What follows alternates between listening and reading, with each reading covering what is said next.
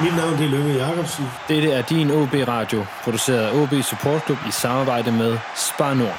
Det er Rød Aalborg. Rød Aalborg. Rød Aalborg. Rød Aalborg. Du lytter lige nu til Rød Aalborg.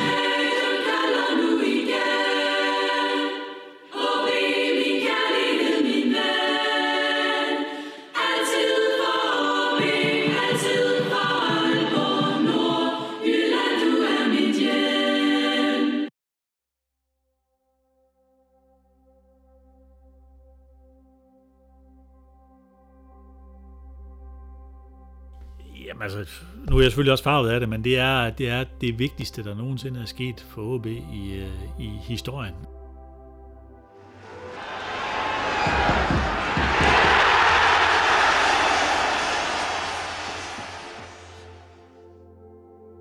95 mesterskabet var helt klart den største bedrift af de mesterskaber, OB har fået. Jeg synes ikke, at 95 mesterskabet kan sammenlignes med nogen af de andre.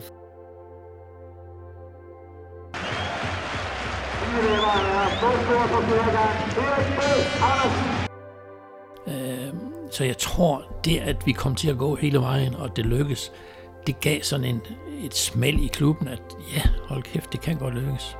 Men hvad er det, der gør Aalborg og OB til noget specielt, ganske særligt i år? I har stået for noget flot fodbold. Det er, det er hårdt arbejde gennem 4-5 år, hvor Paul Erik har haft nogle idéer om, hvad han ville med holdet. Og det har han fået gennemtrumfet i år, og det har fået resultater. Og jeg er helt øh, med på, at øh, et, en, The Double, øh, det er stort. Men det var aldrig kommet, hvis ikke man har fået det her, den her, det her vindergen, det her vindermentalitet, øh, at få knækket den her kurve og sagt, vi, vi, vi skal vinde i dansk mesterskab.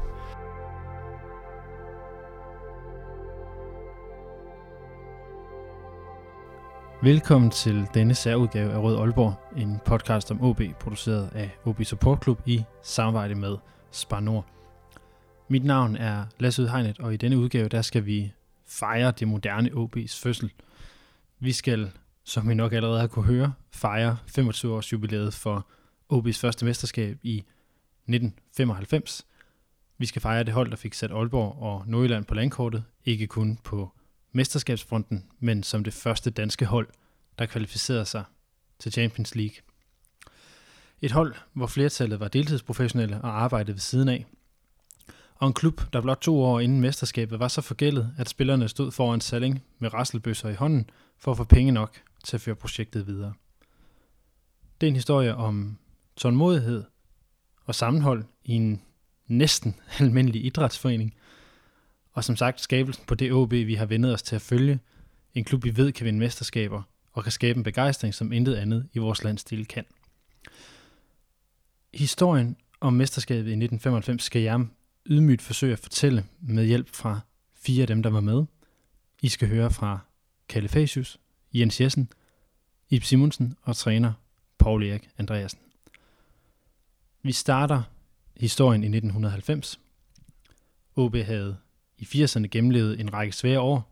Faktisk var man på et tidspunkt helt nede på gravens rand og stirrede ned i Danmarks seriens sorte dyb. Men man overlevede og rykkede skridt for skridt tilbage mod første division, som det hed, og toppen af dansk fodbold. Rejsen blev gennemført af træner Peter Rodbæk, med ældre klubfolk som Rue Flint Bjerg og John Holm Jensen, og et meget ung kul af spillere som Ib Simonsen, Søren Torst og Torben Bøje. Men det er en anden historie, som vi også gerne vil fortælle her i Røde Aalborg men det bliver en anden dag. I 1990, hvor vi samler tråden op, er OB kommet op i første division, og Peter Rudvæk bliver erstattet af en skolelærer, der også var tidligere angriber for OB og netop havde været træner for rivalerne fra Nørresundby. Og det var et stadig ufærdigt hold, der havde svært ved at klare sig, som den nye træner, Paul Erik Andreasen, overtog. Der var jo begyndt at ske noget i slut 80'erne med, at Rudbæk øh, foryngede holdet, som også var nødvendig, fordi mm, han startede jo i 3. division og fik to fine oprykninger til første division. og, øh, og der kom nye unge spillere ind. Ib Simonsen var jo en af dem, der kom ud fra, øh, som de forsøgte at lave sådan et, de kaldte babyhold.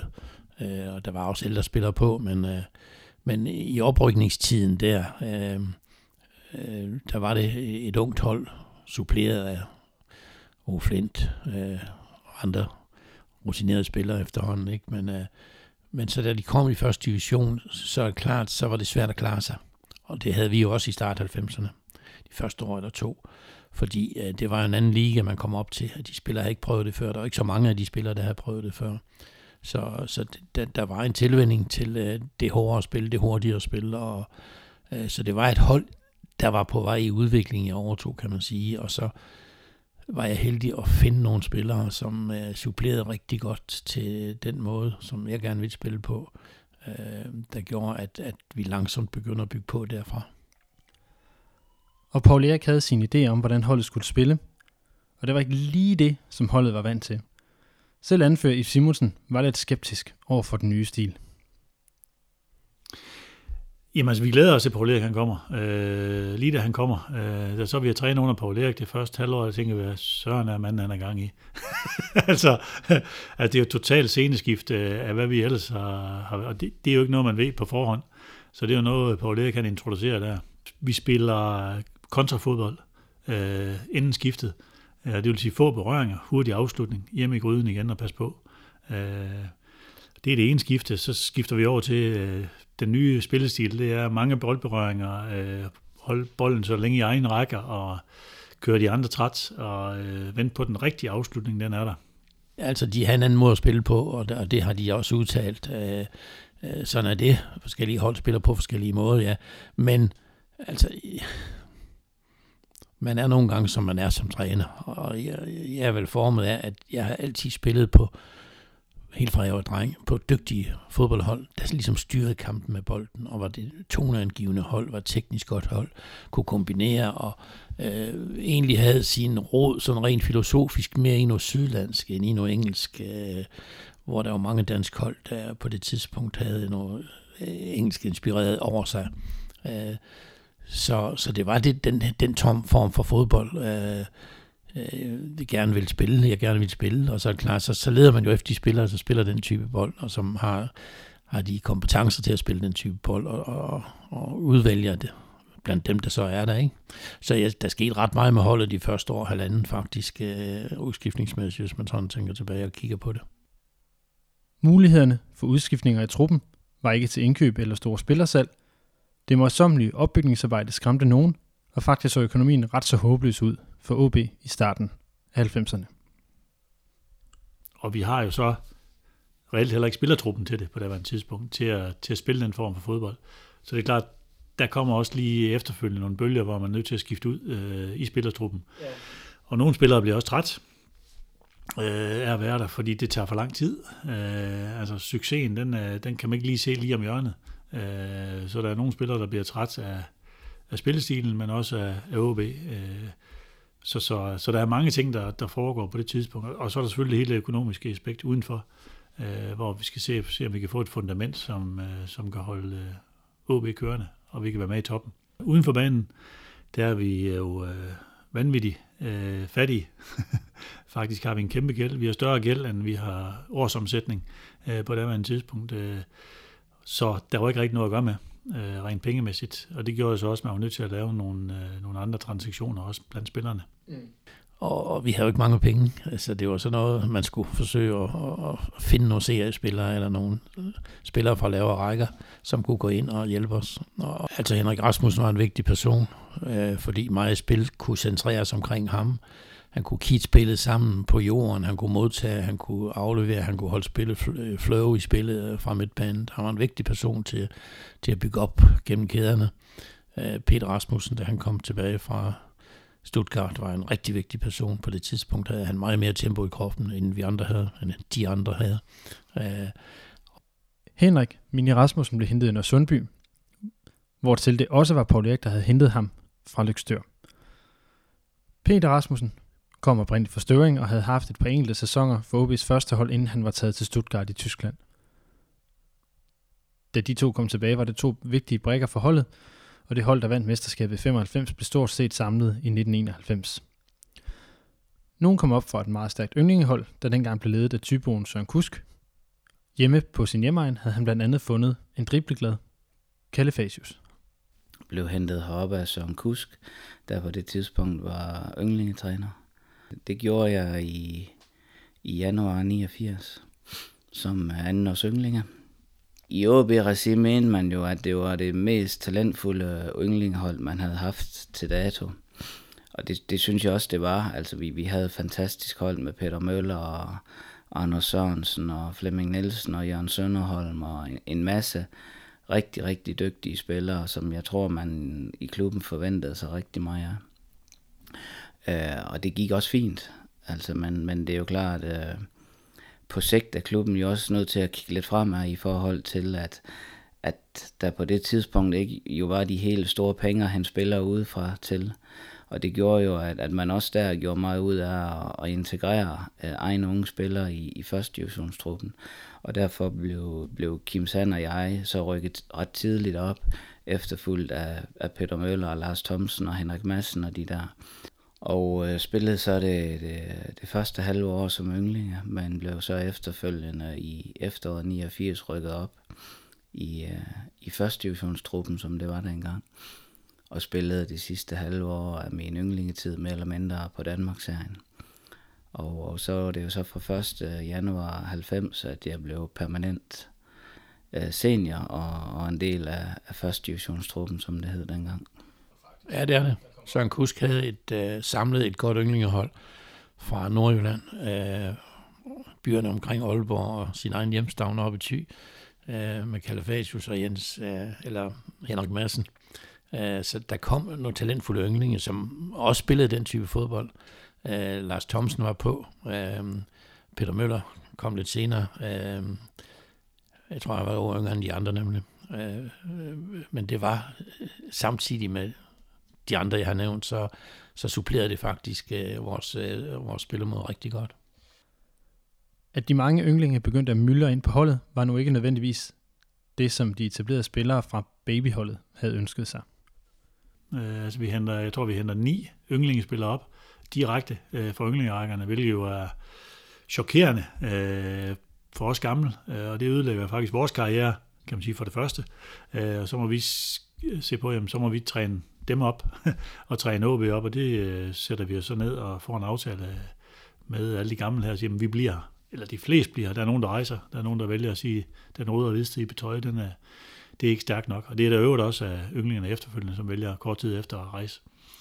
Det er den ene ting, og den anden ting, det er, at, øh, at vi så skal have dem op og lære dem op i den her nye spilstil. Det gode ved det, det er jo, at de har haft det fra, nær sagt, fra ind med modermælken. Øh, heldigvis har man spillet efter det princip i OB's ungdomsrækker. Og det er så også derfor skifter, det bliver nemmere end, øh, end først antaget. Mm. Fordi de er vant til at have mange boldberøringer og er vant til at spille den type fodbold. Men det var ikke nødvendigvis lige sådan at gå ind på første divisionsholdet for yndlingespillerne. Kalle måtte lægge sin egen stil om for at kunne lykkes i Paul Eriks nye system. Altså i alle ungdomsårene var jeg jo dribleren, der laver mål. Øh, og, øh, og jeg indså ret hurtigt, at, at at hvis det var den måde, jeg ville spille på, når jeg blev senior, og specielt i den trup, der var på det tidspunkt, så ville jeg nok ikke nå det, som jeg har nået i dag. Så jeg, jeg var ligesom nødt til at, at forsøge at, at lægge min måde at spille på lidt om. Og, øh, og det var Paul Erik og jeg er rimelig enige om, og, og jeg var ikke i tvivl om fra der et, at, at, at han var den rigtige træner for mig, og at han gav mig den tillid, der var nødvendig for at kunne slå igennem. Øh, og for Paul Erik, øh, han vidste, at jamen, så ung som vi var på det tidspunkt, kunne man måske spille en god kamp, og så to mindre dårlige. Men, men altså, du fik hele tiden hans opbakning, og man var ikke i tvivl om, at du havde hans opbakning. Så, øh, så, så der er ingen tvivl om, at, at, at, de førstholdskampe i, i både øh, første division og Superligaen, som jeg har, for de klubber, jeg nu har repræsenteret, at en stor del af æren for det, det kan jeg takke ham for fra dag et af kunne man jo tydeligt mærke, at, at han var fodboldhovedet over alle fodboldhoveder. Altså Paul Erik, alt hvad han foretog sig, det var gennemtænkt, og det havde et, et specifikt formål. Måske ikke lige i forhold til på den korte bane, men, men så øh, på den lidt længere bane. Og det gjorde jo, at, at man følte sig øh, integreret fra der et selvfølgelig var tonen lidt hård indimellem, og, og der blev gået til, til stålet, ikke også? Men, men det er jo nogle gange sådan, det er, og, og var der øh, mod forventning nogen, der en gang imellem gik over stregen, jamen så var han der med det samme til ligesom at nedtone tingene lidt. Så han var ekstremt målrettet i hans måde at arbejde på. Ynglingen, der også talte en Claus Steinlein, viste sig at have så meget kvalitet, som klubben havde håbet på, så de ældre spillere måtte anerkende, at oprykningen af de ni ynglinge var en god idé. Efterfølgende kan man se, at det var nok, altså det var det rigtige at gøre, øh, fordi man ingen penge havde, øh, og øh, fordi det var en gratis øh, kop te at, at tage yndlingsspillerne op. Som vi siger, så må vi gamle, så må vi jo øh, have det røde og hvide i blodet, øh, frem for at have det nogle andre steder. Og, og det er jo så det, vi har haft øh, lige siden. Herefter kom der kun enkelte tilføjelser til Paul Eriks hold. En anden central tilgang for det kommende årti i OB kom på baggrund af en pokalkamp mod Varde. Så var jeg heldig, at, at vi skulle spille mod Varde på et tidspunkt i pokalen, og jeg var lige at kigge dem inden, øh, og fik så øje på Jens Jessen, som angriber ganske vist på det andet tidspunkt. Og det startede han også som, da han kom til OB. Og Jens fik vi så lavet en kontrakt med. Det var jo kun halvtids dengang, så han skulle også i smedelærer øh, samtidig. Øh, og det blev jo rigtig godt for OB, kan man sige. Jens var, fik en stor tid i OB. Jeg synes egentlig, jeg kom fint i gang. Altså, det er jo klart, at jeg har jo aldrig prøvet at træne så meget, da jeg kommer på det tidspunkt der. Så der går jo lige lidt tid, inden jeg kommer til mig selv. Og man kommer egentlig rigtig fint i gang der i foråret i 91 og vi havde jo ikke mange penge. Altså, det var sådan noget, man skulle forsøge at, at finde nogle seriespillere eller nogle spillere fra lavere rækker, som kunne gå ind og hjælpe os. Den sidste afgørende tilføjelse til truppen i de tidlige 90'er var også billig. I Randersforstaden Dronningborg rendte en ranglet, rødhåret raket rundt og spillede seriefodbold og gjorde sig godt bemærket. Ham lykkedes det også, Bård Erik at lokke nord på. Erik Bo Andersen var dog se langt efter spilletid i sine første år i Aalborg, i det første halvandet år blev det kun til 16 kampe og et enkelt mål. Her er kun 9 kampe fra start.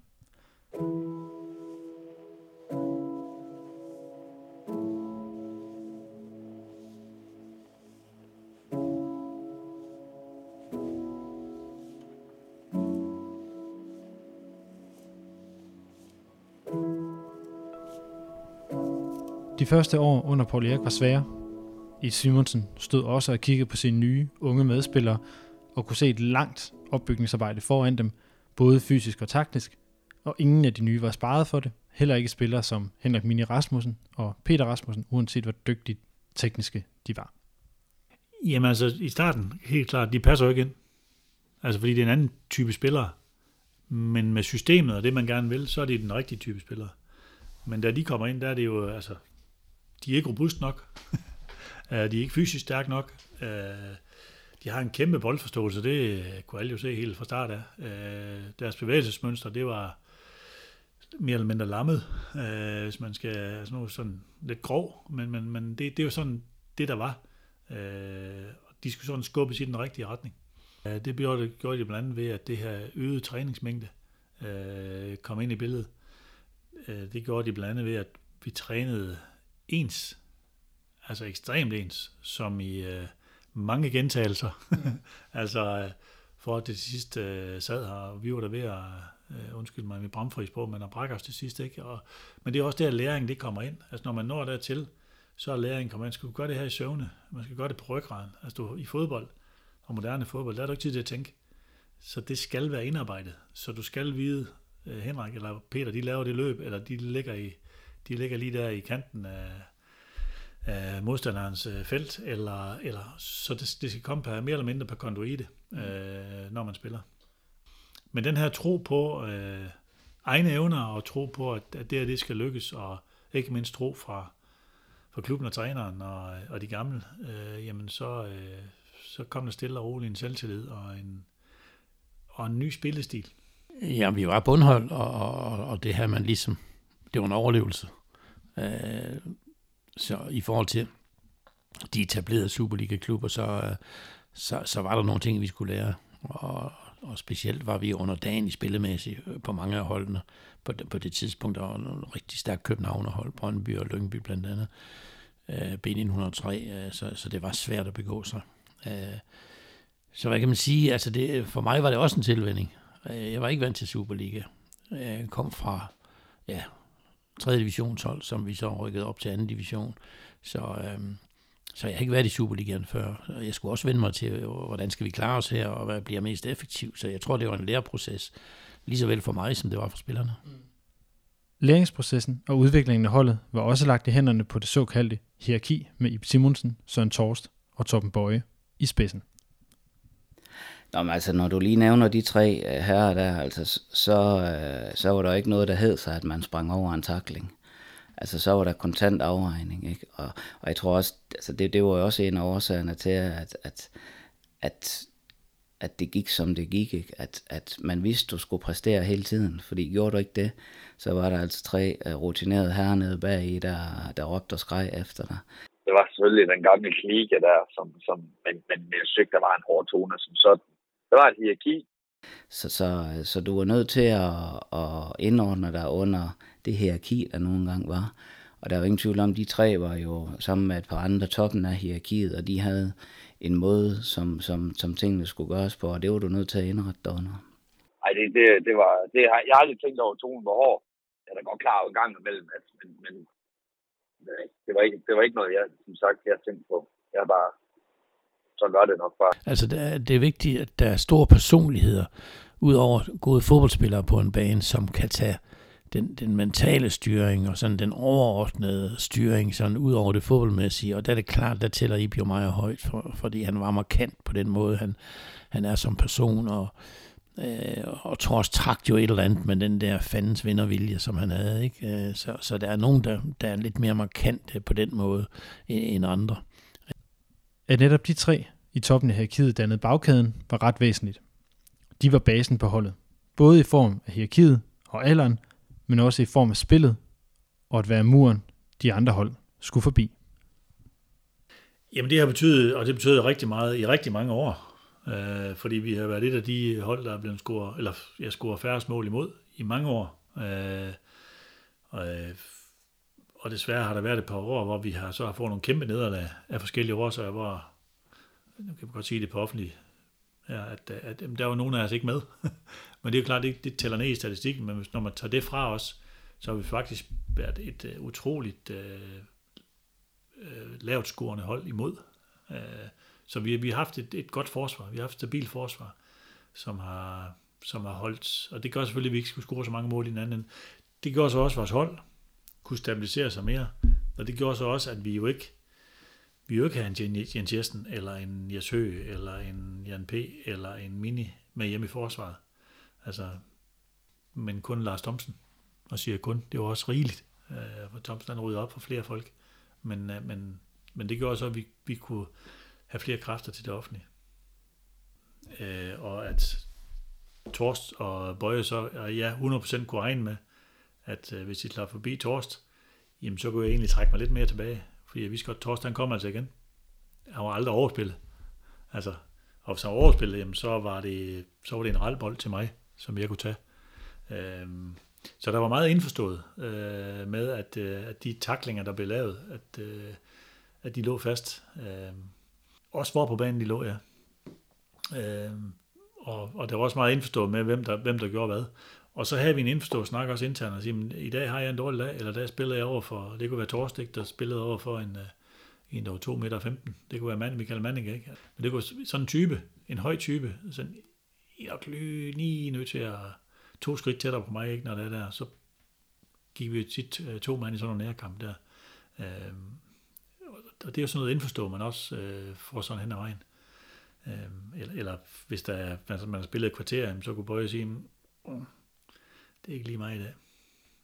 Hold lige lidt øje med mig. Jamen, så, så holdt vi lidt øje med Bøje, ikke? og så gik vi to skridt længere derover. Og så sagde jeg så til Torst, øh, for eksempel, ikke? Jamen, Torst, i dag, der må du stå noget mere alene, end du plejer at gøre. Fordi jeg er lige nødt til at... Altså, det er jo sådan noget indforstået, der er i, i forsvarsmekanismerne. Mm. Øhm, og det er... Det kan man kun gøre, når man spiller sammen i mange år. Med bagkæden skåret i granit var det primært på de øvrige pladser, der blev ændret, som Paul Erik blev klogere på, hvordan han ville spille. Det gik ud over Jens Jessen, der skulle justeres på opstillingen, da han kom ud for et uheld i midten af 1991. Han udviklede sig i de følgende år til en ren universal nøgle for holdet. Og bliver så skadet med en skade ved et uheld, dumt uheld, en, en, en maj aften eller sådan noget, i 91, tror jeg det var. Og så spiller jeg faktisk ikke i halvanden år. Øh, anden ud og ind af holdet og sådan noget. Øh, øh, og, og øh, det var ikke noget, jeg spekulerede ret meget på dengang. Men så øh, kom kollegaen lige pludselig og spørger mig, kan du, kan du ikke spille kant? Jo, det kan jeg godt til. Så det har jeg gjort mange gange før. Men det vidste han godt. Det har han set mig, da jeg spillede i Varde for eksempel. Og så spillede jeg sådan set fast derefter. Så det var egentlig lidt sjovt, ikke også, et eller andet sted. Ikke også? Og det var måske lidt lettere for mig. Det var måske nogle andre løbeformer. Det var måske passer mig måske bare fint med de dybdeløb og sådan noget, som jeg, som jeg gerne ville løbe frem og tilbage. Jeg ved det ikke, jeg kan ikke svare på det. Men det er jo en, en del af det, ikke også? Altså så senere han bliver rykket længere tilbage, det er jo så endnu sjovere nærmest, ikke også? Specialiseret mig sådan set bare i at blive flyttet rundt på nogle pladser. Det er også en måde at, at gøre, at træneren ikke kan komme udenom en. Det var egentlig bare sådan, jeg så det. Justeringerne virkede, og allerede efter et par år var holdet godt nok til at slås med i toppen af dansk fodbold. Allerede i 1991 spillede man pokalfinale mod OB, en kamp, der på grund af parkens ombygning blev spillet i Odense. Den endte 0-0 og skulle spilles som omkamp senere. Omkampen blev ubegribeligt nok igen spillet i Odense, hvor OB endte med at vinde 4-3. Og i 1993, der var det blevet så godt, at OB igen nåede pokalfinalen. Igen var OB modstanderen, men kampen blev så spillet i parken, der nu var færdigombygget. Desværre blev det igen til et nederlag denne gang på 2-0. Samtidig hentede holdet OB's bedste placering siden 1976 i landets bedste række. Holdet nåede fjerdepladsen i sæsonen 1992-93, og måske skulle man allerede have været endnu højere oppe der. Jamen altså, nu er det forskellige øjne, men nu spørger du mig, så jeg synes, jeg synes vi var bedre i 93, end vi var i 95. Der var mere harmoni i holdet. Altså, der var mere fremdrift i holdet. Vi havde, vi havde en indarbejdet vindermentalitet på der var en tidspunkt, som var Altså det, det var små ting, der gjorde, at vi ikke vandt de kampe, som vi skulle vinde øh, i 93. Hvor i 95, øh, jamen der var mere sådan en holdning til, øh, jamen det er jo lige meget, for vi vinder alligevel. Altså, agtigt. Undskyld igen, men I don't give a shit. Altså, vi, vi skal nok komme over det her, fordi altså, om vi bærer 2-0, jamen det, det skal vi nok forvente, fordi øh, vi tror på vores spil. Øh, hvor det måske mere i 93 var individuelt individualister, som gik ind og, og vandt nogle gange, øh, så var det jo i 95 klart, klart en holdpræstation. Men, men der er der jo allerede tegning til det, der sker i, i, i 94-95 sæsonen, ikke også? Der er vi jo allerede godt på vej til det. Og det, det var jo fordi, der var skabt et hierarki, så vi var, vi var generelt ube, ubekymret øh, til det hele, ikke også? Øh, og vi havde, der, der begyndte tingene jo at fungere. Og vi havde jo øh, Peter Rasmussen hjemme, på det tidspunkt var han kommet hjem og var rigtig stærk. Øh, som sagt havde han meget tempo i, i kroppen fra, fra Bundesligaen.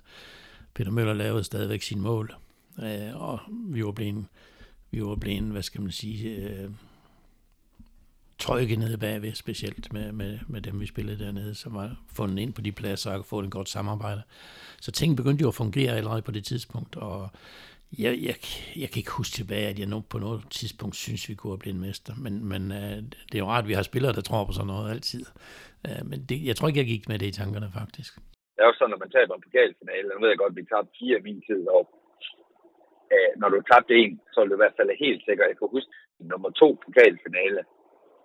Øh, der, øh, der, der tænkte jeg bare, jeg vil ikke stå bagefter og så sige, at jeg ikke har gjort det bedste, jeg havde Altså, jeg vil give alt i den der.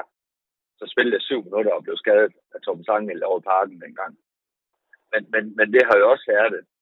Det, som begyndte at virke på holdet på det her tidspunkt, var i høj grad Paul Eriks stedighed og tro på, at han og holdet havde gang i de rigtige ting på alle fronter. Både spil, hierarki og socialt liv. Vi kunne både hygge os og, og, og altså, det var sgu en god tid. Der var sgu ikke noget konkurrence. Der var sgu ikke nogen ture miner internt. Fordi der var et hierarki, der blev styret af Torsten Ip, og et par stykker mere, og så Paul Erik. Det var dem, der styrte. Det var simpelthen, og der var slet, det var slet ikke en diskussion. Det var sådan, det var. Det blev bare sagt sådan, det er som vi spiller, det er som vi gør det. Fint. Og det er det der med at få tingene til at gå op i en høj enhed. Det er måske det, Paul Erik har været aller, aller bedst til at være vedholdende på den måde. Det er sådan, vi gør det, det er sådan, vi spiller. Jeg synes, der er mange klubber i dag, jeg ved godt, de gerne vil have unge spillere og sådan noget, men når kriserne kommer i klubberne, så mangler du 5, 6, 10 gamle spillere, som ved, der kan trække læsset Ikke også? Der ved, du behøver kigge på hinanden. Men jeg, jeg synes bare, at det, der gjorde sig gældende dengang, det, det var bare, at, at vi var en helhed, og at alle arbejdede 100% for alle. Og det synes jeg var det, vi viste. Øh, og så havde vi nogle forskellige typer af spillere, der havde hver vores kompetencer. Ikke? Altså, for mit vedkommende var jeg jo nok den, der, der gik let til stål og løb mange meter og så videre, hvor så vi havde en Henrik Rasmussen og en Peter Rasmussen, som mere var, var fodboldhjerner, ikke? Øh, og, og for Peters vedkommende som kun de individuelle ting, og Henrik som, som som var en utrolig dygtig øh, pasningsspiller og strateg på holdet. Ikke også? Så det var en kombination af forskellige øh, spiltyper, som, som trænerteamet fik til at gå op i en højere enhed. Paul Eriks fortjeneste, at han fik det optimale ud af, af de type spillere, som han nu engang havde. Og vi andre blev så instrueret i, hvordan det var, han gerne ville. Vi eksempelvis skulle, skulle fodre Erik Bo, ikke? Og ja, altså det, det, det var bare, næsten uanset hvad, så var det bare som om, at, at der var et formål med det, vi gjorde, og, og, og det kunne vi spillere godt se, og det kunne vi spillere godt blive involveret i, øh, i form af de samtaler, man havde med Paul Erik og sådan nogle ting, og, og derfor så var man hele tiden tryg ved det, uanset hvem og, og, og hvordan og ledes, og hvem der næsten var med på holdet, ikke? Så. Foråret 1993 kom senere til at stå som både dag og nat, en ting var nederlaget i pokalfinalen til OB, noget andet var den flotte fjerdeplads. Noget tredje var, at OB kvalificerede sig til UEFA-koppen i Superligaens sidste spillerunde, faktisk i en spektakulær kamp mod FCK i parken. FCK var blevet danske mestre i den forrige runde, og mod OB lignede det, at københavnerne ville gøre, som de plejer med Aalborgensisk hold i parken, til at gulde med det hele. Men efter at have været bagud både 2-0, og 3-1 og 4-3, endte OB med at vinde hele 4-6. Dagen efter gik alting i klubben i sort, for klubben gik i betalingsdansning.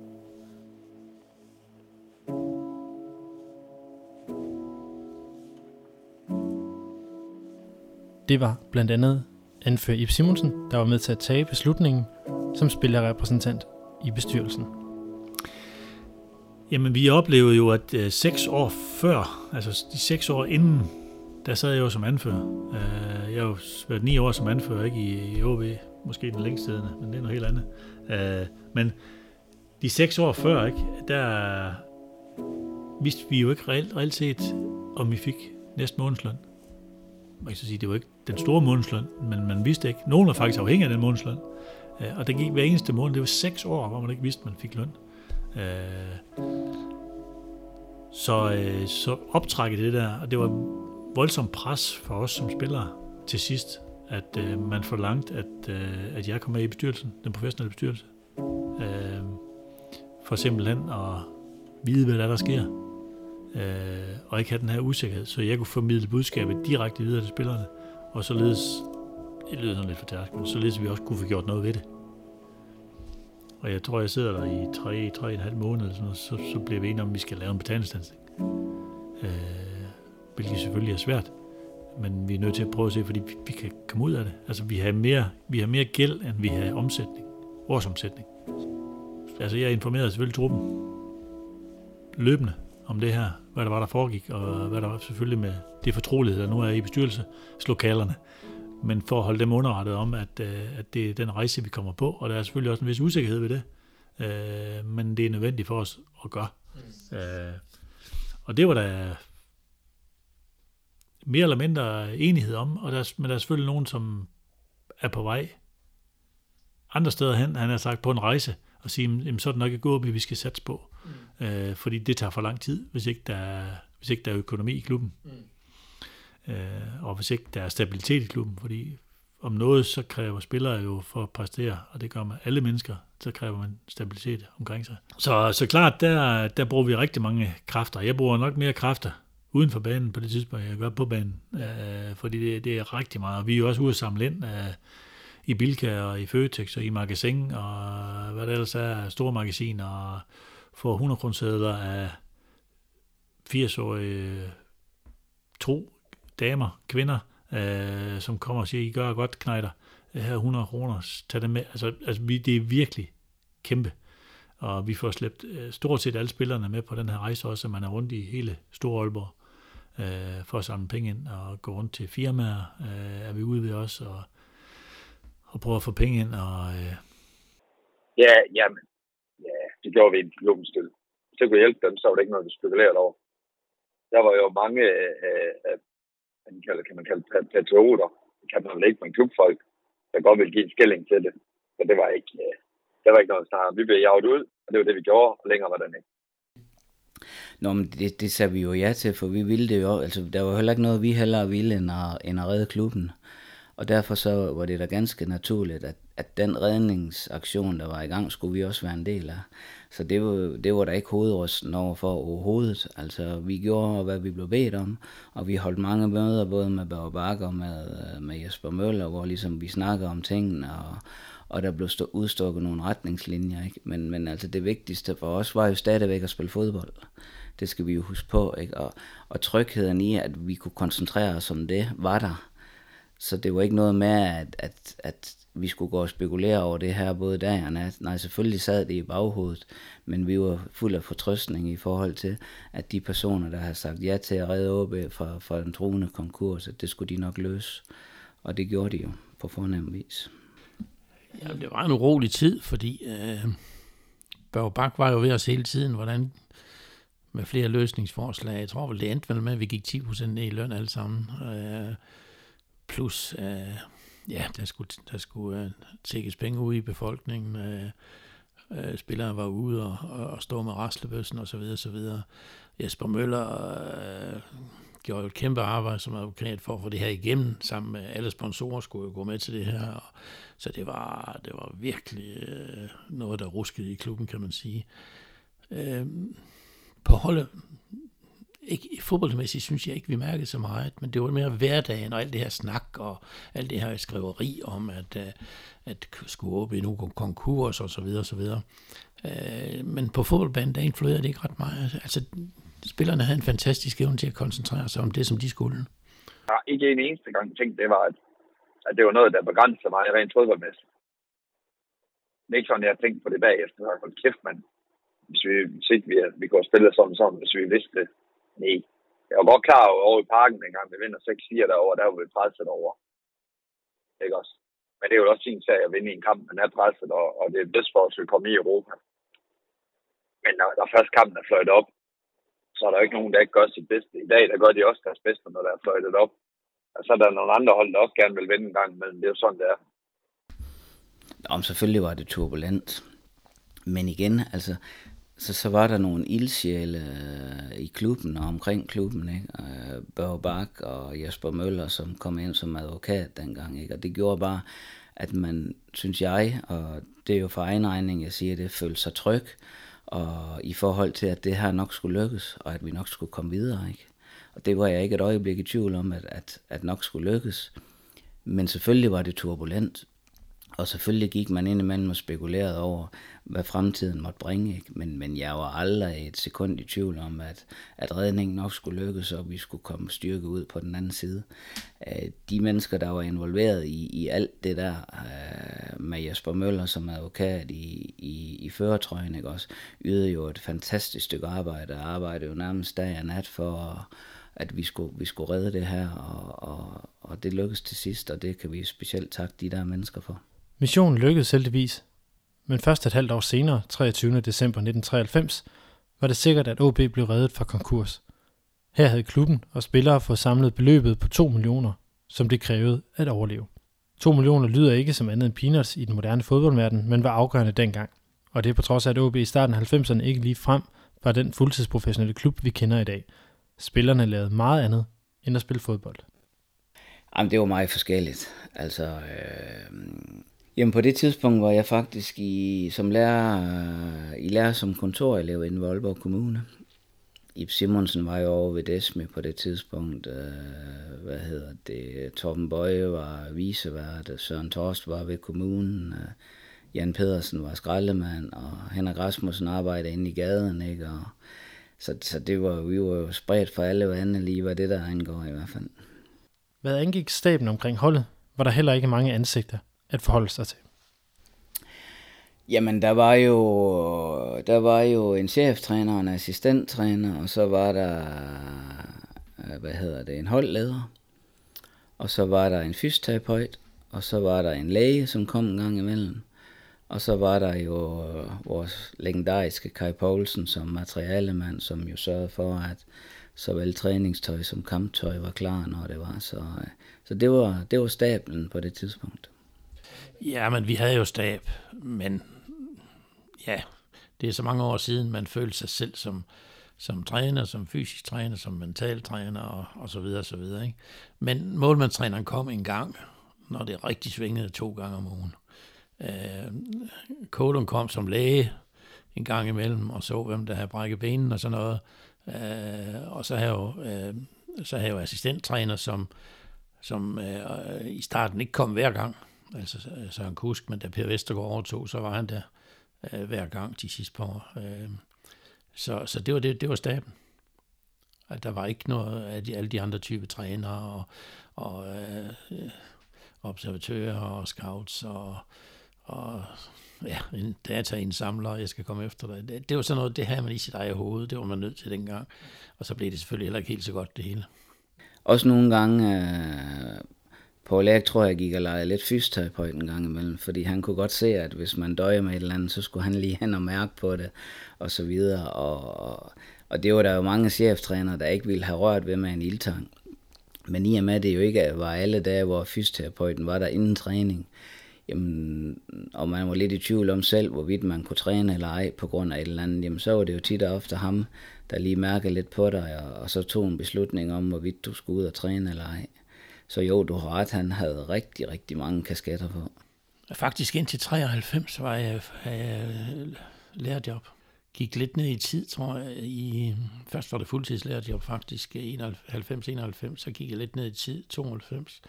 Og 93 øh, måtte jeg så søge overlov, for så blev det mere omsaggribende. Så det var faktisk først fra 93, jeg var sådan øh, fuldtids.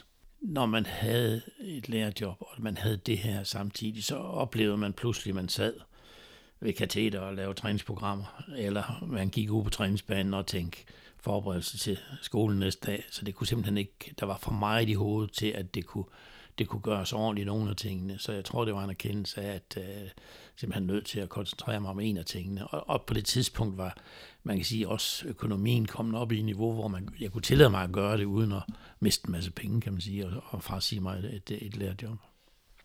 Økonomien var i bedring, og miljøet i klubben havde på ingen måde lidt skade af betalingsstansningen. Spillernes hverdag var stadig velfungerende, og holderen blomstrede. Altså en af de gode ting i den periode der, det var, at, at vi trænede altid klokken 2 om eftermiddagen. Og så skulle du være på anlæg senest halv to. Og det vil sige, at når du kom derud, så sad vi som regel nede i kafeteriet, og så var Kai og Betty der. Betty, som havde kafeteriet dengang, og, og så havde hun lavet kaffe. Og så sad vi lige i kvarters tid og hyggede os dernede, stort set alle sammen. Også for lige at få koblet lidt af i forhold til, at vi havde været på job. Og, og, og det gjorde så, at når så vi gik ned og trænede klokken to, jamen så var det det, vi havde fokus på. Jamen, der var jo altid Kai og Betsy, det er jo det, jeg husker, ikke også? De var fantastiske til at være der for os. Han var instruktør, det var Betsy, hun stod inde i kantinen, ikke også? Så vi, jeg kan ikke mindes, at jeg på noget tidspunkt har haft travlt med at skulle hjem fra. Så det var faktisk en rigtig, rigtig fin måde at gøre tingene på. Øh, der synes jeg, vi fandt en rigtig fin balance i forhold til, at, at vi skulle være der minimum den der halve time før. Og, og så var det jo ek, ekstremt hyggeligt at sidde dernede og, og lige få en kop kaffe og sidde og snakke lidt. Så det gjorde jo også, at, at mange havde jo fri klokken 1 på det tidspunkt for arbejde. Og så i stedet for at køre hjem, jamen, så kørte man på AB. Og så for mange gange var vi der jo så mellem et og, og, og, og kvart over et, eller senest halv to. Og, og så havde du jo ligesom tiden til at få koblet lidt af, og, og sætte dig op til, at nu skulle du altså ned og træne. Men jeg kan huske det sådan, at vi elsker at komme derud på anlæg. Vi kan jo ved, var gode ved, så alle dem, der var derude omkring klubben, en person sad jo også derude, ikke også? Og dem, som bor i byen, vi rendte jo til ishockey, kan jeg huske, i min første år. Uden med alle spillere, der var vi til ishockey, for eksempel. Vi var på kravbanen, altså vi gjorde nogle ting, hygge os med det. Ikke også? Og det gør du ikke, hvis du ikke bor i byen. Og det gjorde vi stort set alle sammen i den periode der. Så ej, det var sgu en fed tid, det må jeg bare sige. Det, skulle, øh, det var det, det var det godt. Det er, i hvert fald en tid, det er i hvert fald en tid, jeg gerne vil gå om. Man kan sige klubfølelse og specielt teamfølelse er jo vigtigt for et hold, der, der skal præstere, der skal vinde noget. Så det der team sammenhold og den der fast groet ind, at det her det er noget, vi gør sammen, og det, nu har vi virkelig kæmpet for det her, både på og uden for banen, så nu er, jeg tror, det forstærkede forstærket sådan rent mentalt. Betalingsstandsningen havde ikke kun gjort noget godt for sammenholdet i klubben, i en region, der led under lukninger af store arbejdspladser, eksempelvis det store Aalborg Værft, der blev opløst i 1987-88, eller CV Opels tobaksfabrik, der fra at være have beskæftiget 2.000 medarbejdere i 50'erne, lukkede helt i 1995. For byen og regionen blev fodboldholdet en samlingspunkt, og at klubberne havde lidt og spillerne stået på gaden med hatten i hånden hjalp helt sikkert også på samhørigheden. Klubben var jo i samme båd som resten af byen og landsdelen. Fra. Og jeg synes også godt, at man kunne mærke det på stadion indimellem, at, at der var, øh, at stemningen var en tand højere end måske på normal vis. Og, og det, jeg synes, det var som om, at, at man kunne fornemme, at hele byen egentlig rykkede sammen omkring, at det her, det skulle altså reddes. Også fordi, at, at tænke sig, hvis ikke OB skulle have et hold i den bedste række ikke også, øh, i Danmark. Så det synes jeg, og, og, og så kan man jo så altid filosofere over, om det så også var det, der startede det hele i forhold til mesterskabet i, i 95, ikke? Det er der nok ikke et konkret svar på, men, øh, men derfor kan man jo godt have sine gissninger alligevel. Ikke? Hvis man kom igennem det her sammen, ikke? øh, spillere, ledere, øh, æresmedlemmer, amatører i klubben, øh, publikum, byen som sådan, de andre klubber her i byen, ikke? Jamen, hvad kan det så ikke blive til? Ikke? Jamen helt klart, altså vi blev jo, altså OB blev jo et, et folkeligt hold, øh, fra måske at have været lidt øh, for storsnudet. Øh, gutterne omkring holdet, altså alle spillerne, og, altså blev en, øh, blev, blev knægterne.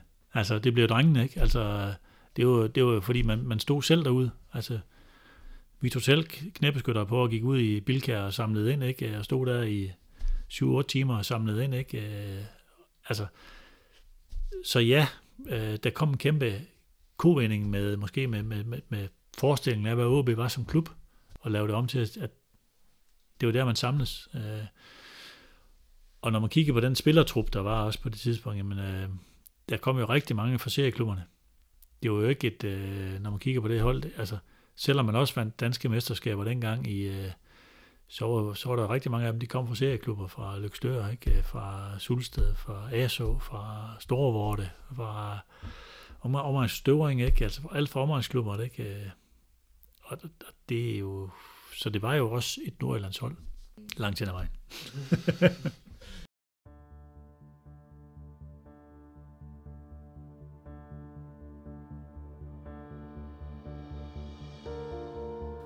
Når det kun langt hen ad vejen var et rent nordisk hold, er det fordi, der alligevel kom et par tilføjelser til holdet udefra. Den første kom i 1993, hvor alle rådet med betalingsstansningen kørte, det var den norske målmand, Thomas Gill. Han var på prøvetræning i Vejle. Øhm, og på en eller anden måde, så havde vores øh, målmandstræner Carsten Simensen øh, fundet ud af det. Han har nogle forbindelser, og han sagde, der går en målmand, skal vi lige træde ham op, og så tage en træning, så kan du se ham. Og det fik, det fik han så lavet, øh, selvom han var på prøvetræning dernede. Han har ingen kontrakt dernede. Og jeg var egentlig lidt ked af det, Thomas, for det var sådan at gå lidt bag om den klub, han var i øh, på prøvetræning. Men han kom op til en træning, og det så godt ud, og Karsten har mere forstand på det, end jeg havde, så han sagde, jeg tror, jeg tror på ham der. Og skal vi ikke gå efter ham? Og, og vi, har, vi kunne godt bruge forstærkninger præcis på den post. Så, selvom vi havde haft gode målmænd, men, øh, men, men øh, Thomas var lige i klassen over. Øh, vi havde trods alt en målmand, der var U21 landsholdsmålmand i Niels Christian Jørgensen, som var en fin målmand også. Men han er ikke den samme magt og fylde ud i strafsparkfeltet, som Thomas Gild han viser at øh, med hensyn til indgreb i feltet og sådan noget. Øh, så på den måde tilbød vi kontrakt, og så, så gik det i orden. Er også meget af sig selv og i, i sin egen verden, og øh, eftertragter ikke berømmelse eller øh, masser af godkendelse i pressen og sådan. Han vil gerne leve sådan lidt sit eget liv øh, på, på den lidt tilbagetrukne front. Øh, men har jo nogle fantastiske kompetencer. Øh, utrolig springkraft, øh, meget træningsiv efter at udbygge sin spændstighed hele tiden, øh, sikker i sin indgreb i feltet derude, og, og ved siden af det nogle refleksredninger jo også, når det, det var krævet. Så han var en, en fremragende keeper for os i uh, to-tre år. En anden tilgang kom fra den københavnske Vestegn, hvor Brøndby pludselig ikke længere havde plads til offensivspilleren Jens Madsen. Og at hente ham var ikke noget, man skulle overveje to gange. Jamen, ja, ja, det var jeg tak, fordi Jens var en god spiller, øh, og, og få ham integreret. Og, øh, vi havde jo stadigvæk, kan man sige, en økonomi, der gjorde, at vi kunne ikke bare gå og konkurrere med, med de store klubber i forhold til at købe spillere og få spillere ind. Så hvis der viste sig sådan noget der, så var det med at, at sige ja tak. Og så kom. Han var markant afgørende, øh, Jens Madsen, og det, det er jo rigtig mange, der, der, der ikke kan se. Men Jens, han... Øh, se på de mål, han lavede i mesterskabssæsonen. Altså, det var, det var, det var kampafgørende mål, og han lavede faktisk en hel del. De øh, pasninger, han lavede, altså målgivende afleveringer, han lavede, øh, var markant øh, i 95 også. Og det var Jens Madsen. Øh, han var ikke den brillante forsvars øh, midtbanespiller, altså man havde en næse for at kunne lave de her knivskarps eller kniv, knivtanks træk, og også afleveringer, som gik igennem øh, to, tre, fire medspillere, eller modspillere, undskyld, øh, og, og lå rigtigt og skabt ravage. Og det var noget nyt, fordi det havde vi ikke tidligere. Så han havde jo et eller andet ballast med sig fra, fra Brøndby, hvor han havde været vant til at spille de her internationale kampe, og var vant til at slå til på de rigtige tidspunkter. Og det var nok, eller det var det, vi manglede øh, også, for at få det der. Og der udefra ser massen jo ikke ud til at være så kampafgørende, øh, medmindre man går i dybden og kigger på virkelig at analysere holdet, men han var virkelig en kampafgørende profil. Jamen, han var jo vant til at vinde, og kom fra en vinderkultur. Så der blev, jeg vil ikke sige, der blev bygget ovenpå, men der blev bygget sideværs, ikke? Og sige, jamen, der kom en mere, som vil vinde, øh, og som har den her vinderkultur, og det betyder alverden, øh, når du snakker øh, topfodbold, at øh, Altså, der er mange måder at vinde på. Man kan vinde individuelt, eller man kan vinde som hold. Og Jens Madsen er jo en, der vil begge dele, men uden det gik ud over holdet. Altså, øh, så han, han brændte for at, at vinde kampe. Jens Madsen var på mange måder gnisten, der fik OB-maskinen til at buller, og imponerende nok var det faktisk Brøndby selv, der tilbød ham til OB. Sådan som jeg kender historien, så er det jo fordi Jens ikke skal være en fast del af Brøndbys hold. Øh, så, så de, øh, jeg vil ikke sige, de ønsker ham væk, men Jens har, har været så god en spiller for dem, de vil også gerne hjælpe ham. Og de havde sådan et eller andet, OB og Brøndby havde samtidig med, at vi var dødelige konkurrenter, sådan et eller andet på lederplan. Altså Per Bjerregaard, Børge Bak, og de havde så lidt samarbejde omkring tingene, så jeg tror, hvis Per vidste et eller andet, han skulle, han skulle øh, hvad skal man sige, er med en spiller, eller hjælpe en spiller videre, så tror jeg, han ringte til OB først. Det er sådan min fornemmelse dengang, at der var et eller andet sådan, øh, de andre Københavnerklubber kunne ikke komme på tale i hvert fald, og så, så havde han sådan en, en eller anden uh, connection til OB, uh, øh, som, som jeg tror, vi fik gavn af flere gange. Mm. Ved det samme skete med Jes Hø et halvt år senere, ikke? Altså, eller lidt senere. Uh, Jes ville uh, Skovdal ikke bruge i bakkæden, fordi han ville spille flad bakkæde, det mente han ikke Jens, eller Jes var, han mente Jes var mere Viber, øh, så han ville af med Jes, eller Sam synes ikke, jeg skulle være stamspiller, og så på en eller anden måde fik vi besked på det. Det var mere naturligt, for Jes kom trods alt fra OB i sin tid, og, og så fik vi ham tilbage, og det viste sig jo at være rigtig godt, specielt da Søren Thorsten blev skadet.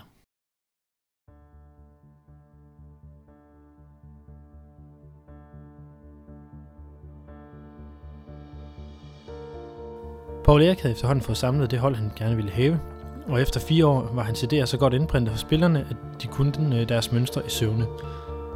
Den sidste inspiration fik han under de UEFA Cup kampe klubben havde kvalificeret sig til i 1993. Her havde man trukket spanske Deportivo La Coruña, som man, man blev slået ud af over to kampe. Den første kamp i Aalborg vandt OB med 1-0 på et kanonkugle af et frispark fra Søren Torst. Et spark, man næsten kunne forestille sig, at en anden OB-spiller havde set tilbage på 14 år senere inden en kamp mod Sampdoria.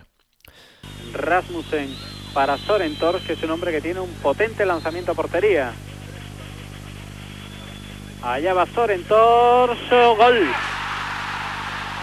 Acaba de adelantar Soren Tors al Albor. Kampen mod La Coruña blev dog ikke vist i dansk tv, på trods af at den var blevet tilbudt til både DR og TV2, den blev afvist efter sine med begrundelsen, at kampen ikke havde national interesse. Hvis man ved, hvor meget vi har kæmpet mod Københavner presse, øh, altså der var jo sæsoner, hvor der, vi aldrig nogensinde så en, øh, en tv-station på Aalborg Stadion. Øh, altså, selvom vi spillede i Superligaen. Øh, og det, det blev der så lavet om på. Øh, og det er der så også blevet efterfølgende heldigvis. Returkampen i La Coruña tabte OB til gengæld hele 5-0. Men Paul Erik havde som nævnt set noget, som satte et sidste finish på, hvordan hans eget OB-hold skulle spille. Den sidste store inspiration, jeg fik med holdet sådan rent taktisk, øh, vi startede jo i en, en 3-5-2 med markeringsspillere, og endte jo faktisk til sidst i en 3-4-3 med en, en bagkæde, der stod på linje. Så det var et helt anderledes koncept i, i 95, end det var i 90. Så øhm, den sidste store inspiration fik jeg øh, i Corona, da vi spillede mod Deportivo der i 93. Ja, efterår 93 var det vel. Øhm, og det var deres måde at spille den trækæde, den bagerste trækæde, og også deres måde at spille op foran. Altså, men specielt trækæden i bagved, hvor, hvor de spillede fuldstændig på linje, og, og de havde en fantastisk Øh, Ip Simonsen dernede, der hed Djokic, som, øh, som uh, Ip kunne lave præcis samme rolle og, og være meget toneangivende i midten af forsvarskæden dernede. Så, så det havde vi fået til at fungere i løbet af, af, af et års tid, eller sådan noget lignende, et lille års tid.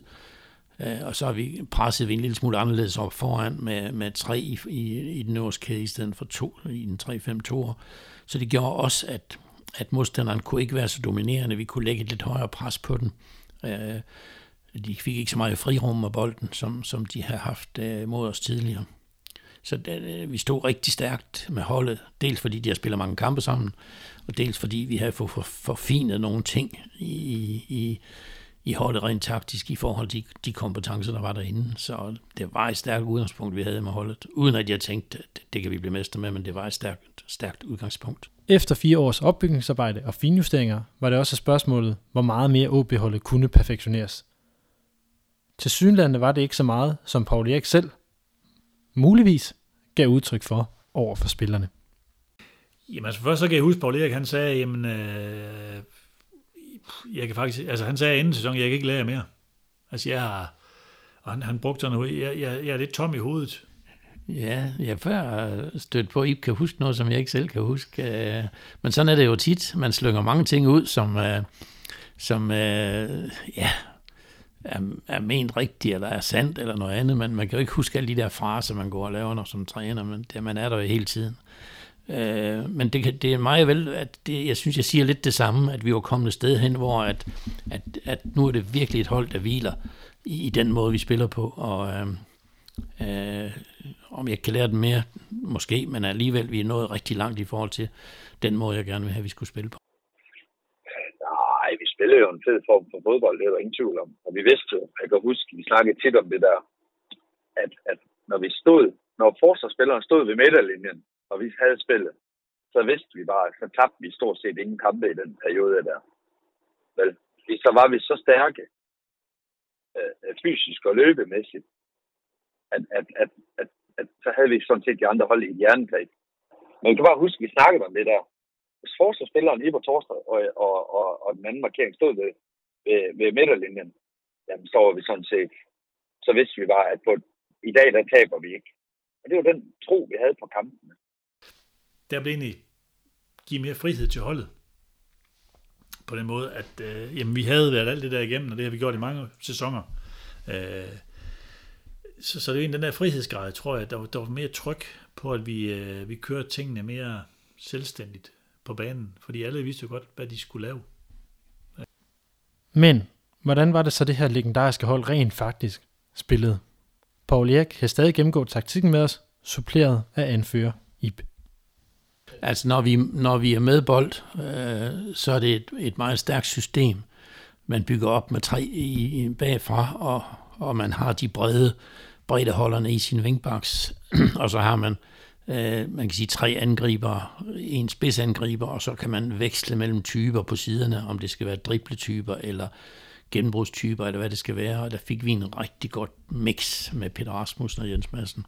Øh, så det er et stærkt spillende hold, for du har uanset placeringerne på banen, når vi har bolden, er svære at dække op for modstanderne. Øh, fordi vi har, vi har både bredden, og vi har dybden deroppe med tre spillere, og vi har opbygger med tre bagfra, øh, som, som er lidt sværere, end hvis man opbygger med fire, altså at spille imod. Så på det tidspunkt var der ikke så mange, der spillede sådan 3-4-3. Jeg tror også, at vores modstandere har lidt svært ved ligesom at, at vende sig. Når man ikke spiller mod samme system mange gange, så har man lidt mere, hvordan klarer vi lige dem der. Øh, det var nok også en fordel for os måske. Mm. Øh, svagheden kan være, at man kun har to centrale midtbanespillere, som nogle gange kan blive overmatset af andre systemer, hvis ikke de to er meget løbestærk og erobringsstærk. Og vi havde en kost derinde, Lars Thomsen, som øh, virkelig kom nogle kilometer rundt i løbet af en kamp, og som brød masser af spil derinde. Altså virkelig brød og kom ind og fik bid og taklet og kom imellem afleveringer og sådan. Så vi fik sendt mig den anden vej øh, på grund af hans brud.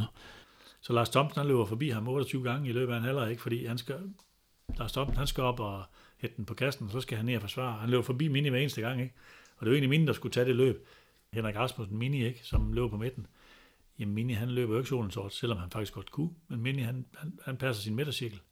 Han er øh, faktisk, nu havde jeg ham jo i Sundby, inden jeg kom til, øh, til OB, og når der var løbetest dengang, og det var på sådan noget kub og noget, man løb på det tidspunkt, øh, så var han altid i top 3 med, hvor langt han løb. Men det er rigtigt, han, øh, han havde jo en anden måde at spille fodbold på. Det var ikke sådan en, der oksede rundt. Han, han, han havde, man kan sige, han løb med fornuft, og han brugte sine kræfter godt, men han var løbestærk, men ikke uden noget særlig fart, kan man sige. Men tempomæssigt, i det tempo, der nu passede ham, der kunne han virkelig løbe langt. Mm. Når han havde en til at presse sig først, som Thomsen ofte, ofte gjorde, så var han jo øh, fantastisk til at placere sig sådan, at de afleveringer, der så måtte komme fra den spiller, Thomsen pressede, dem læste han. Altså han kunne sådan ligge og læse og gå på tværs i dem, og så sammen så brød de rigtig meget ind i midten. Øh, så, så vi kommer ikke til at lide under, at vi kun var to derinde, kan man sige. Oppe foran var der en giftig kæde med Erik Bo Andersen, Peter Rasmussen og Jens Madsen, som holdet også i særdeleshed havde brug for. Men vi har også brug for Erik Bo's mål, og vi har også brug for de angrebsåbninger, som kom fra Peter Rasmussen og Jens Madsen. Øh, de skulle bruge de kompetencer, de havde, så Erik lå jo troede dybt det hele tiden. Så hvis de der stopper og kom op på linje med ham, og Ipan svingede en lang, så kom jeg jo altid først ned i bagrummet. Så vi, det, vi var jo svære. Altså modstanderen turde stå helt oppe ved midten og presse os. Så var jeg jo utrolig giftig i de hurtige løb, som, som specielt Ip kunne sende afsted ned øh, de bolde, som han skulle løbe efter. Så han lå og troede dybt det hele tiden. Og så øh, Peter Rasmussen var fantastisk til at finde rum. Han kunne både løbe dybt, men han kunne også gå ned i bolden og gå lidt skråt ind i siden og sådan noget, og hele tiden finde rum til at modtage bolden.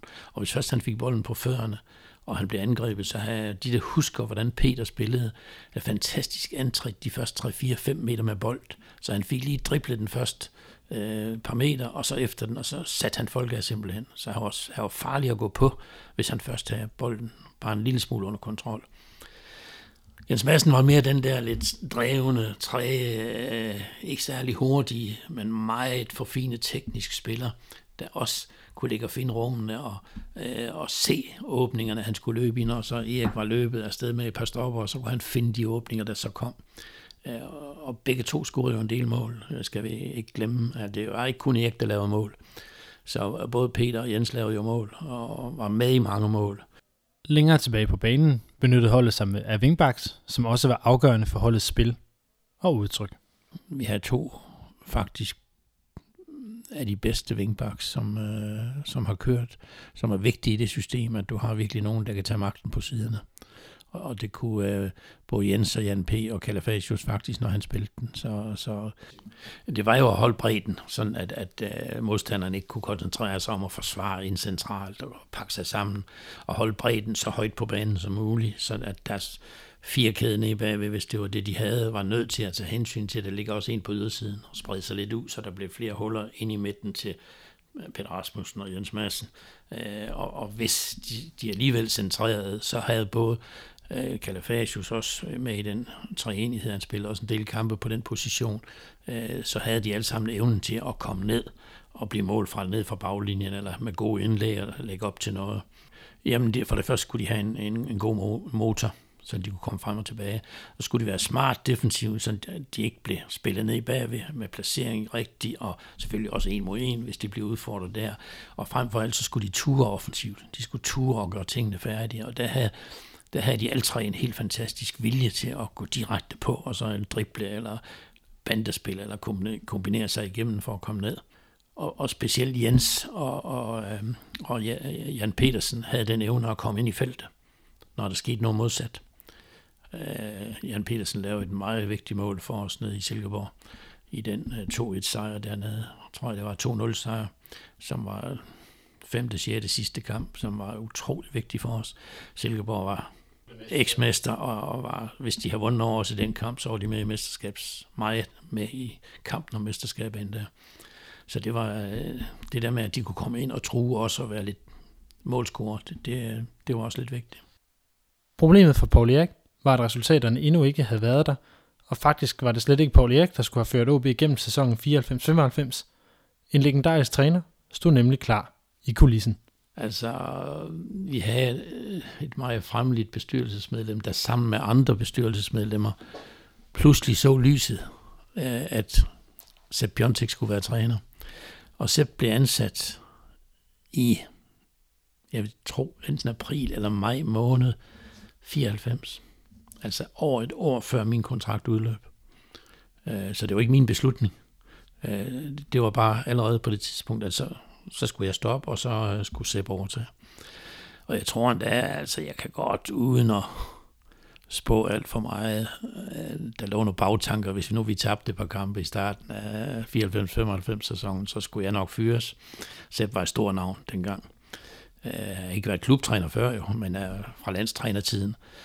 Så jeg tror da, hvis vi var kommet galt afsted der, så har jeg ikke fået lov at fuldføre sæsonen, så, så var det, lå det nok ligesom i kortet. Men nu gik vi jo fandme hen og vandt alle de første kampe, så kunne, så kunne de jo ikke skride til den handling. Og jeg vil ikke skyde dem det i skoen, men jeg, jeg kender mekanismerne i sådan ting, det, det kunne nemt være sket. At Paul Erik skulle stoppe, var noget alle vidste, men det var ikke noget spillerne tænkte over. Jamen, jeg husker slet ikke, vi snak, altså, jeg husker, vi slet ikke snakkede om det. Det var slet ikke noget problem for spillere. Det var slet ikke noget, der var et tema. Det var slet ikke, det var slet ikke noget, der blev kørt på af Paul Erik eller noget på nogen måde. Vel, det kørte bare ligesom det altid har kørt. Ja, men det vi jo også skal huske på, det er jo, at, øh, at det jo var, var vores arbejde. Og derfor så, fordi at der kommer sådan en udmelding, øh, er det jo ikke ens betydende med, at nu slår vi bare alle sammen op i banen.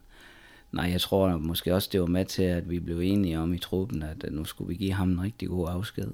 Øh, og det gjorde vi.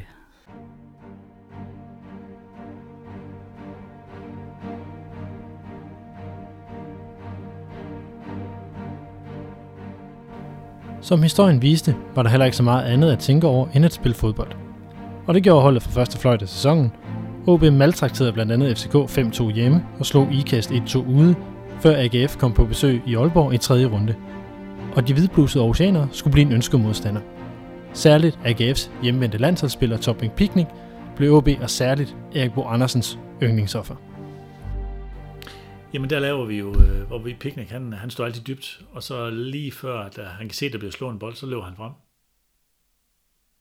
Så der skulle Erik jo så stadigvæk løbe på tværs, men løbe lidt tilbage i banen på tværs. Og så lave dybløb. Og vi skabte jo med det samme kæmpe chancer, og så lige efter, så lavede vi nøjagtigt den samme og scorede. Og så var der jo, så var der jo fuldstændig ravage i den, og alle var sure på picnic fra modstanderholdet. Ikke? AGF blev ydmyget med hele 5-0, hvoraf en ustyrlig Erik Bo Andersen scorede fire mål. 10 dage og en 2-4 udsejr over OB senere kom en af de andre mesterskabsfavoritter til Aalborg, nemlig Brøndby. Og også de blågule fra Vestegn blev eskorteret ud af Nordjylland på samme måde, som en flabet fyr blev eskorteret ud af Jomfru Indegade. Hele 4-1 lød afklapsningen på, med Peter Rasmussen i storform. Han scorede to, Erik Bo scorede et, og den rødhårede angriber kunne efter fem kampe notere sig for hele syv scoringer. OB havde maksimum point efter de første fem kampe, og havde banket tre af konkurrenterne til mesterskabstitlen. En perfekt start. Ja, altså jeg har ikke set de store... Øh, jeg vidste, vi kunne matche dem. Jeg vidste godt, vi kunne spille lige, det har vi også vist tidligere, både med Brøndby, FCK og OB, og hvem vi mødte der. Øh, men om vi skulle vinde med et eller tabe med et, det, det, jeg tror, det var sådan, man gik lidt med tankerne, men vi, vi vidste, vi kunne matche dem, og vi var ikke bange for dem, og, og, så, og så klikkede det, og så og måske, hvis de andre faktisk ikke vi rigtig kunne matche dem, måske blev de lidt overrasket, altså både FCK og, øh, og Brøndby specielt, over at vi i den grad kunne matche dem. Mm. Fordi det, det var jo tæt på udklassering i perioder af de, af de par kampe der, hvor vi kom godt i gang. Jamen, øh, egentlig ikke mere, end, øh, end at, at vi godt ved det. Og at nu, øh, nu tror vi også på det. Og som jeg sagde tidligere, så, så, så den følelse der at komme ind, at, øh, at vi, vi tror ikke på, at vi kunne tabe. Altså, øh, selvfølgelig tabte vi da nogle kampe, men i hele kampens forløb, der troede vi ikke på, at vi kunne tabe. Vi tog, det her, det skal nok, det skal nok lykkes. Og det er jo den der, øh, den der spillestils tryghed og holdtryghed, at alle ved godt, hvem alle, hvad alle gør, og at vi tror på, at vi, det lykkes det her. Øh, og vi har den her øh, altså, øh, vindermentalitet. Altså, vi vil vinde. Øh, så går der kampe, hvor det er stolpe ind i stedet for stolpe ud. Øh, bum, bum, ja, ja. Øh, men vi er stadigvæk ikke, vi er stadigvæk mere eller mindre været det bedste hold. Øh, men nogle gange taber man. Og så går det. Men ikke alle kunne glæde sig fuldt ud over den gode start. Kalle havde ikke fået spilletid i kampene, men det havde sin egen forklaring.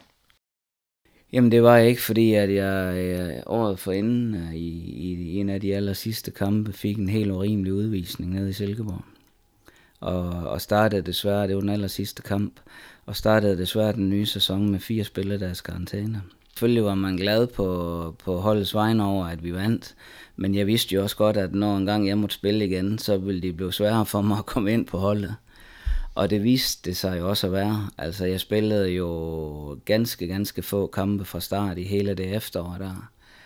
Øhm, og øh, normalvis mm, var jeg nok blevet tosset over ikke at være på hold, men man må jo også bare erkende, at, at på det tidspunkt kørte det så godt, at øh, så var der heller en grund til at skifte en hel masse ud. Så, så det var det var ganske få kampe fra start øh, i det efterår, men mere som indhopper.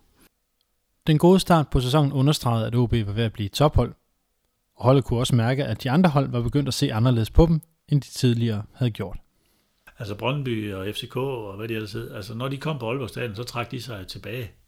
Og det har man jo aldrig set før. Og det var en ny taktik. At de spillede kun med en angriber, og så spillede de med resten, de var, resten de var bag bolden. Øh, næsten uanset hvor meget vi pressede dem ned. Og det var ligesom måden for at spille de sådan lange bolde op, og så kom de jo ellers stormen alle sammen.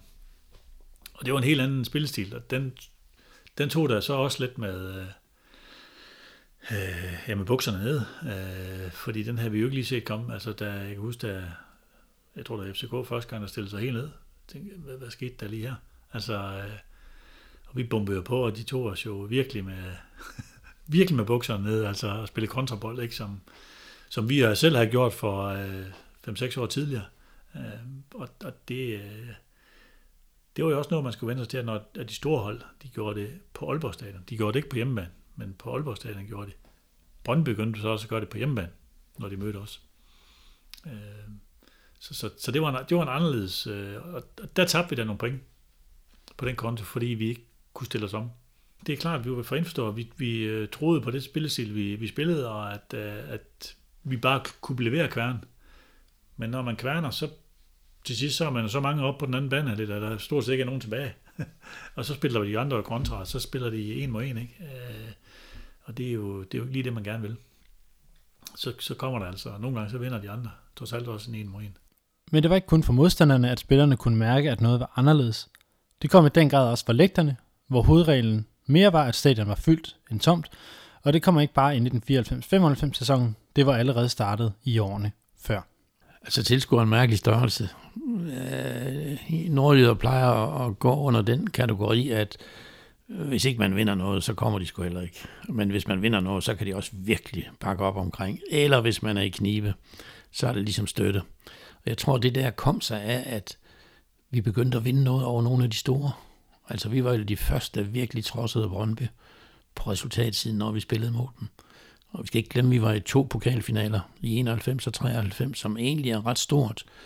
Ikke særlig stort at tabe dem begge to, men, øh, men egentlig ret stort for OB, som ikke har været i pokalfinalen ret længe på det tidspunkt.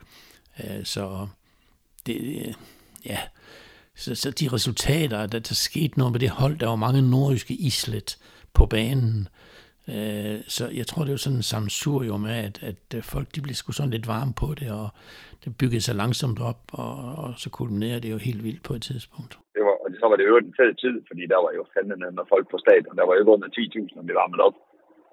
Altså, det er jo et af højdepunkterne i ens karriere. Altså, det, det var jo helt, helt, helt fantastisk, og folk sad op på tagene og, og så videre. Så. Og altså, jeg synes, stemningen på stadion til nogle af de kampe, der øh, var jo helt fantastisk.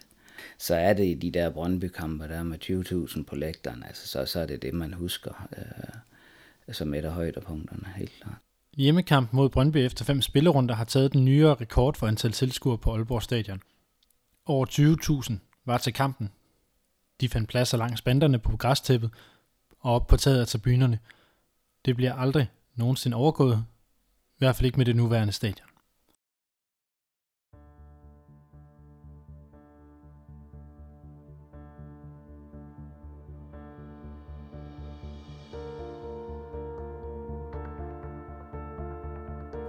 OB blev ved med at ligge i toppen af rækken, men kunne aldrig helt distancere Brøndby. Pointen blev tabt på Sjælland mod Lyngby og FCK og mod de forsvarende mester fra Silkeborg. Og sidste kamp inden vinterpausen var en direkte duel med Brøndby om førstepladsen. En kamp, hvor OB tabte 6-2, hvorved man ikke kunne overvinde som duks i ligaen. Jamen, vi har brug for pause. Altså, det var et hårdt efterår, og og, og de samme spillere, og vi var slidt, vi var slidt mentalt, og, og, og grunden til, at vi taber i Brøndby, er jo skade og sygdom, som vi bestilte op i en alternativ øh, udgave, øh, forsvarsmæssigt.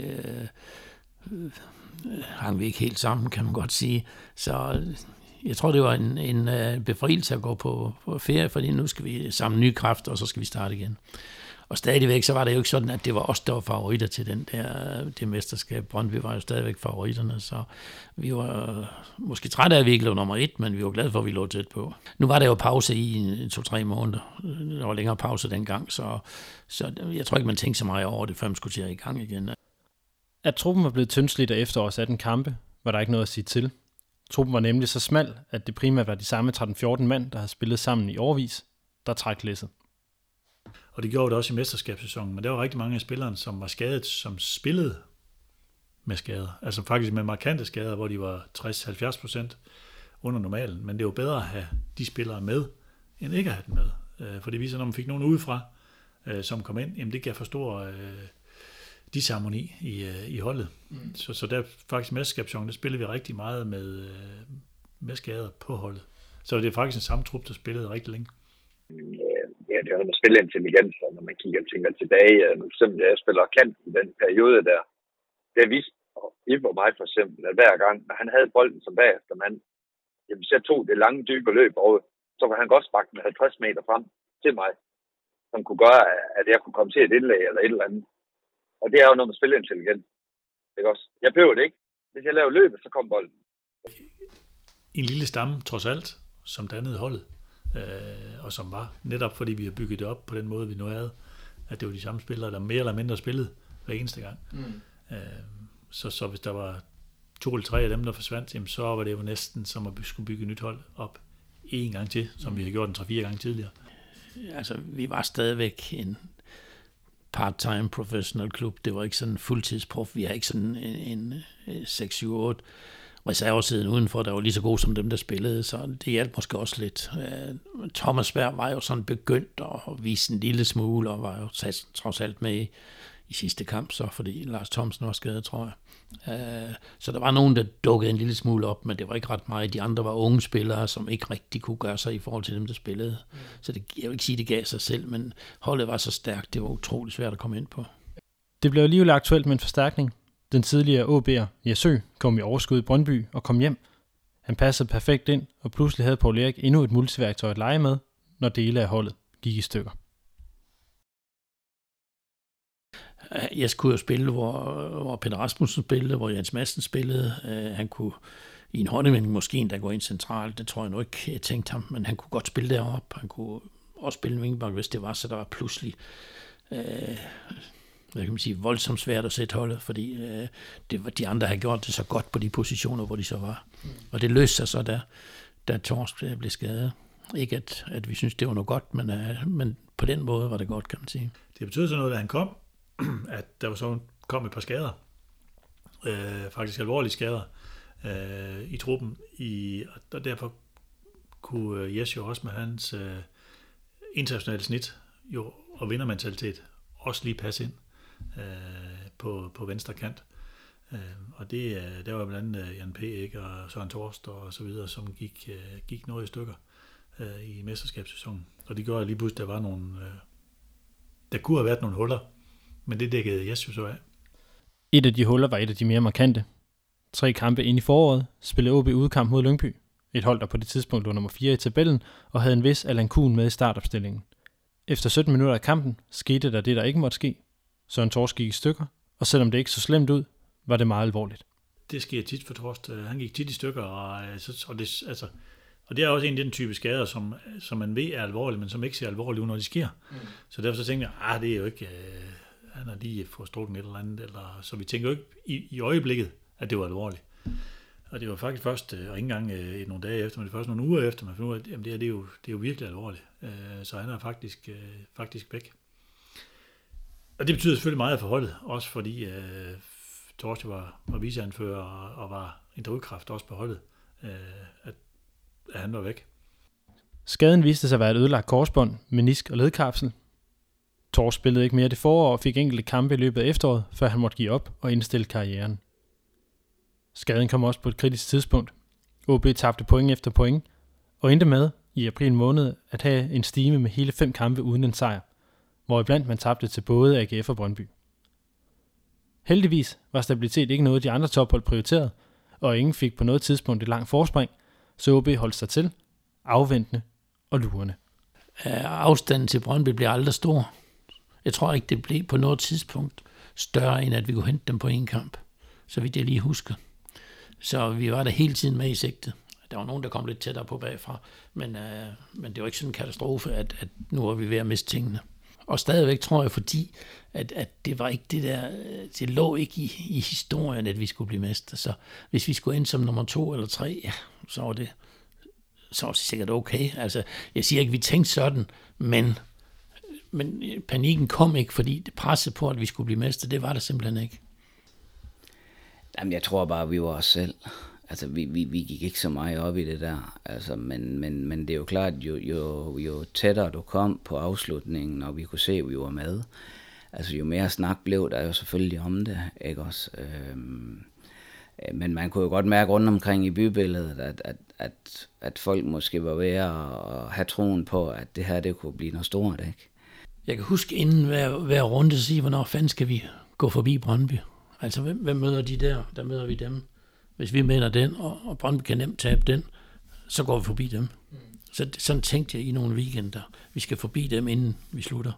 Og det kom vi jo så. Og øhm, jeg, jeg husker, jeg forudsagde næsten, at det, det er nu i weekenden. Brøndby, de vinder ikke den kamp, og så vandt vi, jeg kan ikke huske, om det var vores Silkeborg-kamp, eller hvad det var.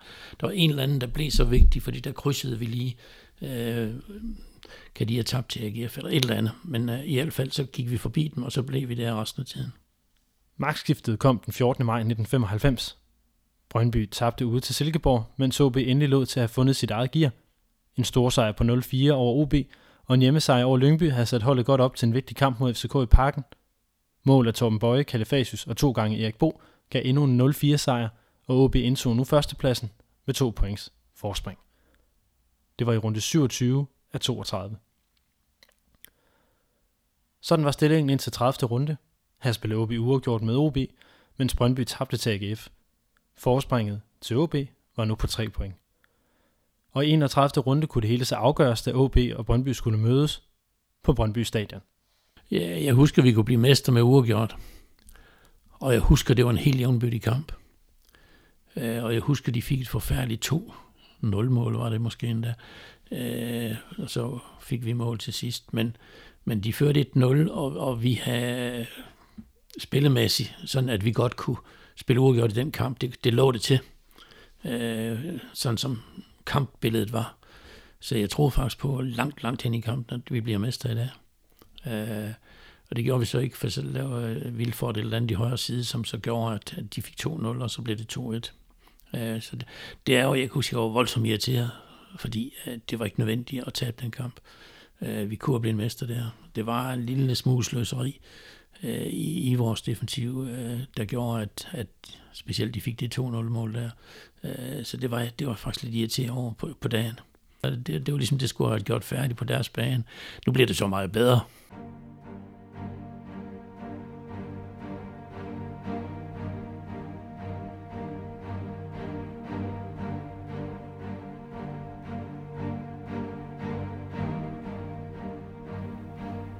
Så gik der en uge.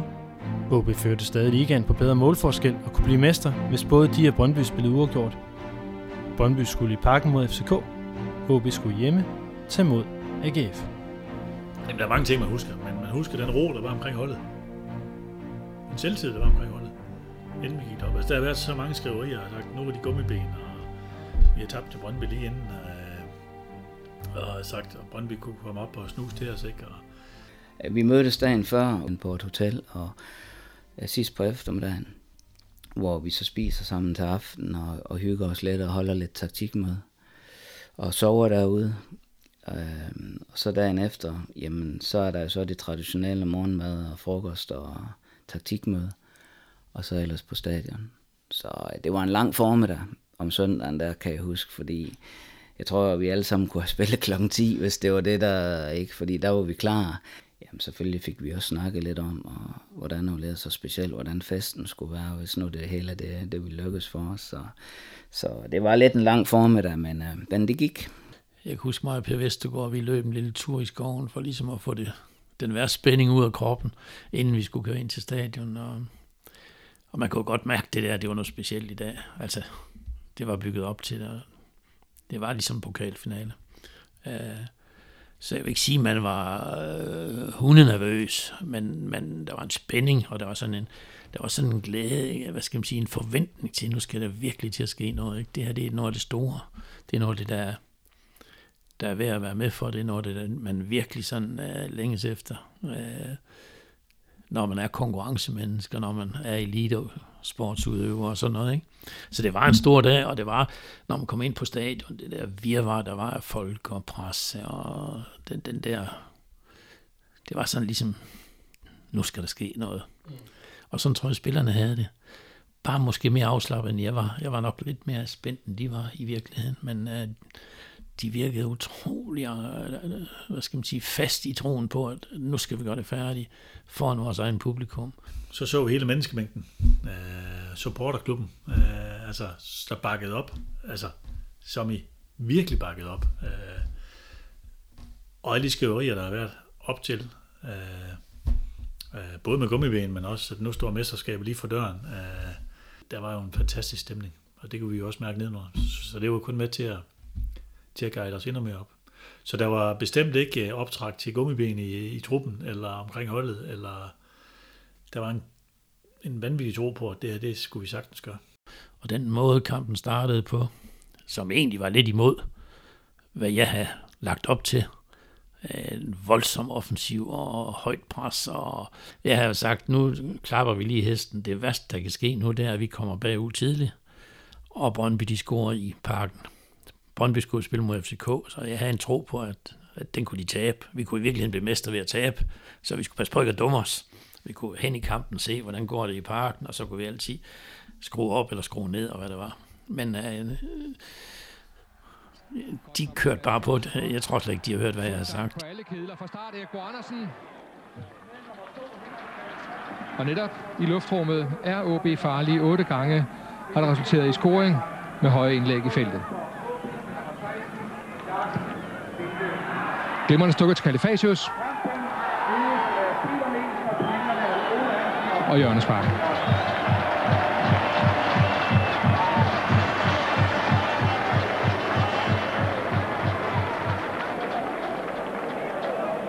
Nøjagtigt et minut af spillet. Henrik Rasmussen. Det er Simonsen i luften. Og glimrende afslutning i to omgange. Torben Bøje og det er Bo Andersen, og OB er foran med 1-0. OB har scoret, og scoringen er godkendt af Peter Mikkelsen. Spillet bare 1 minut og 30 sekunder. Og som vinden i dag blæser over Limfjorden, ja, sådan stormede OB'erne frem her. Dem, der synger heldekvadene og vil gøre det hele resten af denne herlige søndag. Erik Bo Andersens 22. mål denne sæson. Og så mange andre på en eller anden måde. Og så kan jeg huske, at Paul Erik siger, at nu skal vi bare tage den totalt med ro. Øh, og lige at lade AGF komme, og lige stille og roligt komme ind i kampen. Og så efter tre minutter har vi scoret til 1-0. AGF så stod ikke haft bolden, vel? Vi var, helt, vi var fuldstændig vilde i kampen. Det kan jeg huske. Og det er vi grint af så mange gange siden. Ikke også? Altså, at det var godt, vi ikke fulgte, for det var første gang, vi ikke fulgte på Lærks øh, råd i den sæson. Og det kan han jo takke også for, at han blev dansk mester, så. Øh, men det er klart, når du scorer efter halvanden minut, ikke? så den nervøsitet, der så end måtte have været der, så, så, så forsvinder den jo mange gange. Ikke? Øh, og så synes jeg bare, at vi var så meget bedre, at, øh, at øh, vi holdt jo stort set AGF væk fra chancer. Ikke? Selvom de havde rigtig, rigtig godt hold på det tidspunkt. Og så viste vi bare, at, at det her, det ville vi skulle for enhver pris. Og derfor så øh, var der ingen, der var i tvivl om, at vi ville vinde den kamp hørt, hvad jeg har sagt, de fes på, og det, det var jo med lidt risiko, men uh, når man så får to tidligere scoringer, så, så lykkes det jo uh, simpelthen. Og, og så bliver vi jo bare boren resten af vejen af publikum og stemning og det hele. Jes Høgh. Og det er hvilket punktum for Superligaen 1994-95. Sat af en af dens allerstørste profiler, Jes Høgh. Har du fortrudt Jesø? Må de synger den nogen steder? Det tror jeg ikke. I hvert fald ikke nogen steder, hvor der bare er en anelse fornuft. Prøv at se den der lagt ind i hjørnet. Det lange hjørne. Perfektionisme. Kunst. En flot afslutning på Danmarks turneringen 1994-95. Og hermed ny 4-0 sejr til AB. Fortjente danske mestre. Målscorerne Erik Bo Andersen i tre tempi. Han trak blankt med det samme efter halvandet minut, og siden satte han to punktummer yderligere ind i Esø, som her for omfavnelsen af Paul Erik Andreasen satte det endelige punktum og gjorde OB til danske mester for første gang i klubbens 110-årige historie. Jamen, så gik stadion jo amok, ikke? Og banen blev involveret af, af tilskuere, ikke? Og så videre. Jamen, og de, de næste timer, der var det hele jo lidt euforisk, altså på mange områder. Der gik alt for lang tid, inden vi fik den første øl, men sådan er det jo. Men, øh, men der var jo en masse officielle ting, som skulle overstås, og jeg tror egentlig, det vi spiller helst ville, det var egentlig bare ned i omklædningsrummet. Men, men sådan er det jo ikke altid. Øh, men der gik jo et par timer på stadion med alt muligt, og og så var det jo, vi kom rundt i den her så berømte lastvognstur rundt omkring i Aalborg. Jeg tror, det var måske nok en af, af de største oplevelser for mig som fodboldspiller. Det var, det var den tur rundt i Aalborgs gader. Så det viste jo også, øh, hvor meget folk egentlig gik op i det her. Og hvis ikke man havde vist det inden, så fandt man i hvert fald ud af det der. Det var, det var helt fantastisk. Og bagefter, jamen, altså, det er jo lige før, man fatter det ikke jeg kan huske, at jeg rejste på ferie dagen efter, i 14 dage. Og det vil sige, ja, direkte øh, fest hele aften og hele natten, og man er nærmest helt, man kniber sig nærmest i armen. Da man sidder i flyveren, der fløj vi til, til, øh, øh, til, til Barbados dagen efter. Og man har selvfølgelig købt alle aviser.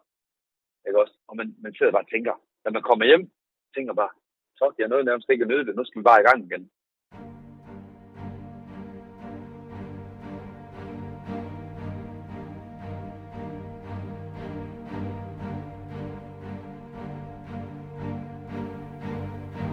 Spillerne fik fejret og festet løs i Omforenegade sammen med resten af byen. Selv Erik Bo skulle efter sine have drukket alkohol den dag. Vi kommer til at dvæle lidt ved betydningen af det hele til sidst. Men historien om holdet sluttede ikke den glade 18. juni 1995. Historien fortsatte, for da Jens Jessen landede med flyveren og ind til den nye sæson, stod en tysk grævling med pibe i munden, klar til at tage imod ham og resten af truppen. Jamen, det var jo scoop på det tidspunkt. Ikke? Altså, Sepp var jo utrolig anerkendt og en stor personlighed. Så det, det var jo et kæmpe scoop. Øh, og det var jo noget, vi forventede os meget af.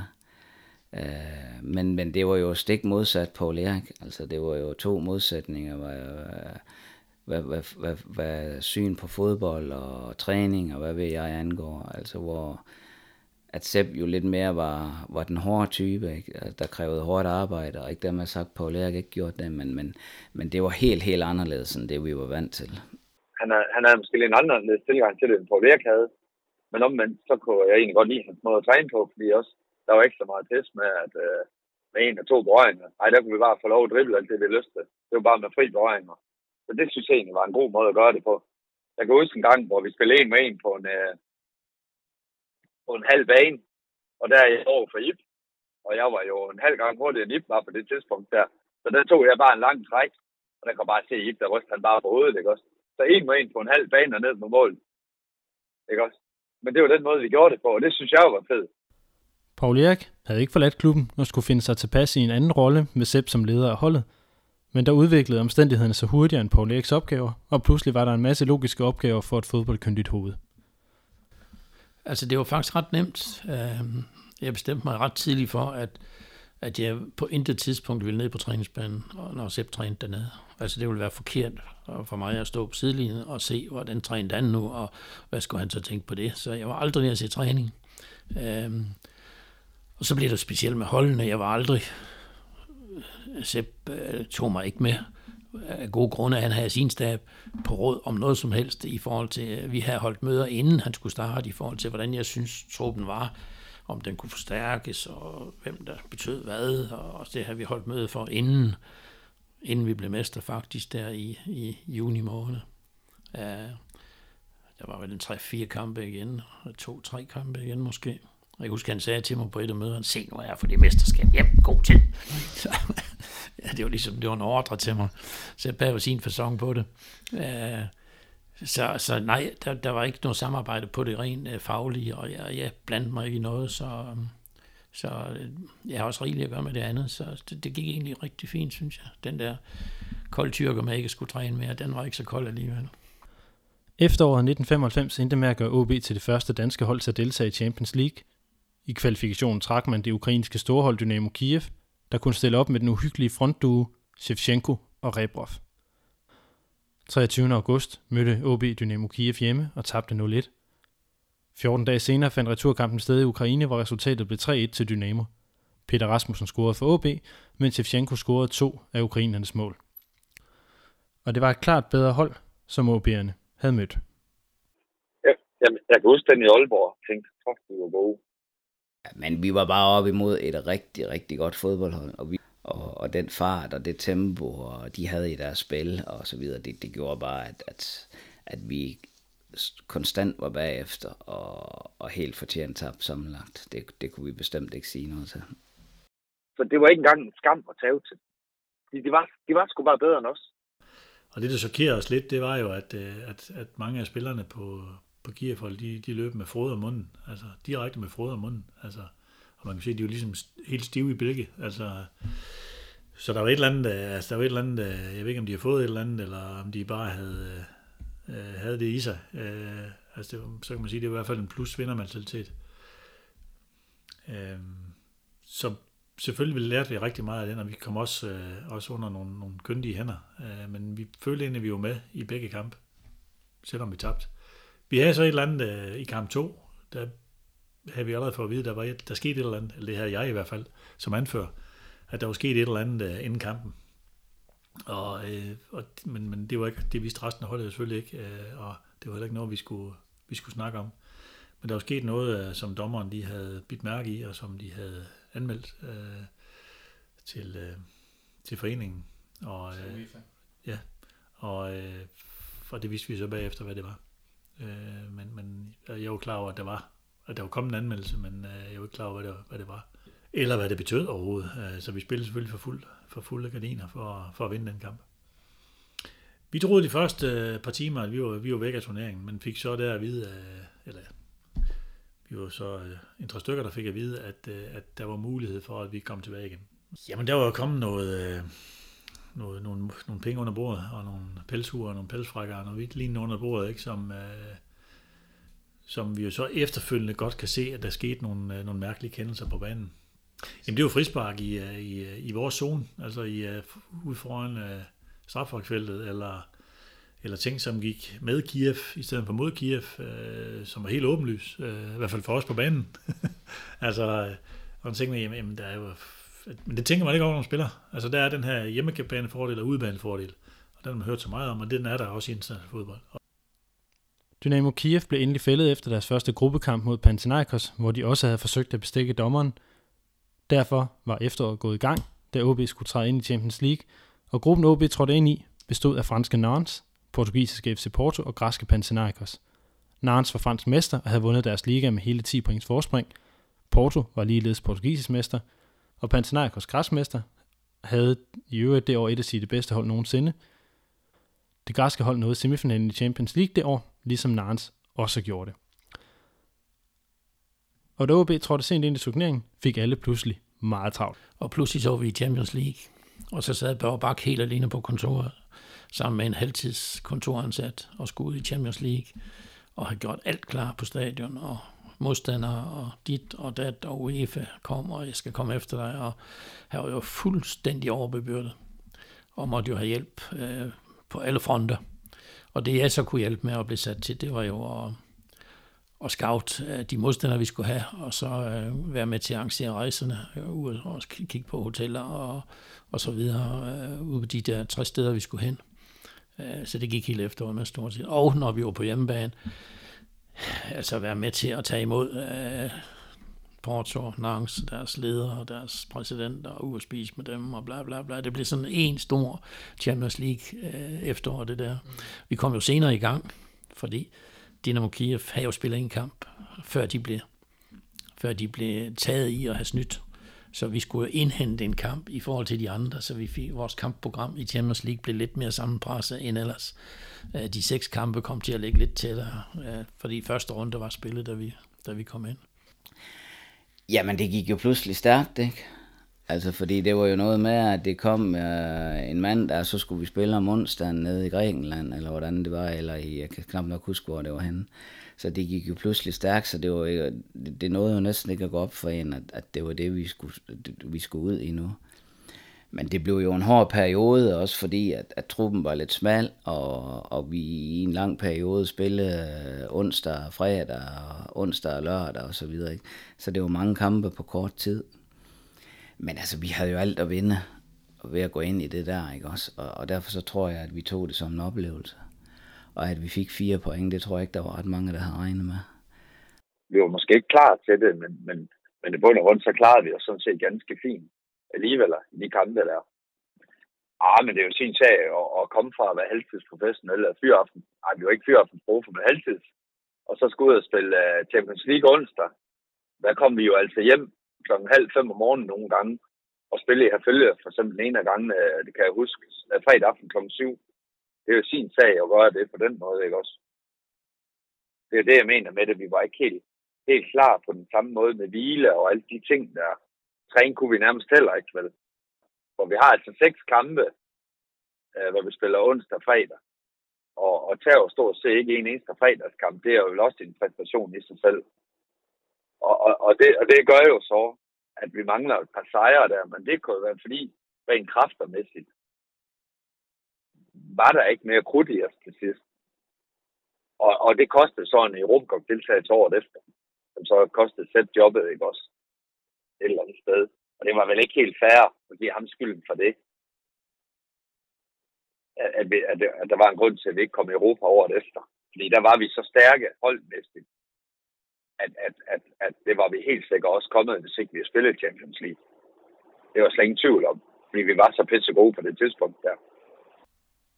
Det var nu ikke, fordi Sepp ikke prøvede at forholde til at præstere i alle kampe, selvom det nu mest var uden for banen, at tingene lykkedes bedst for ham.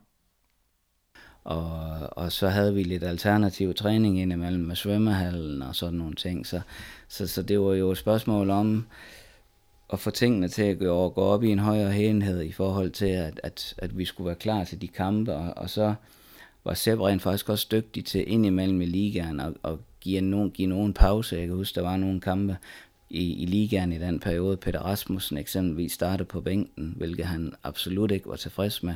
Men det var jo Sepps forsøg på at optimere tingene, uanset om det var i ligaen eller det var i Champions League. Altså Sepp havde jo respekt øh, rundt omkring i Europa, ligegyldigt hvor han kom. Og han, ingen tvivl om, at, at Sepp ville alt det bedste og lidt mere til for os spillere.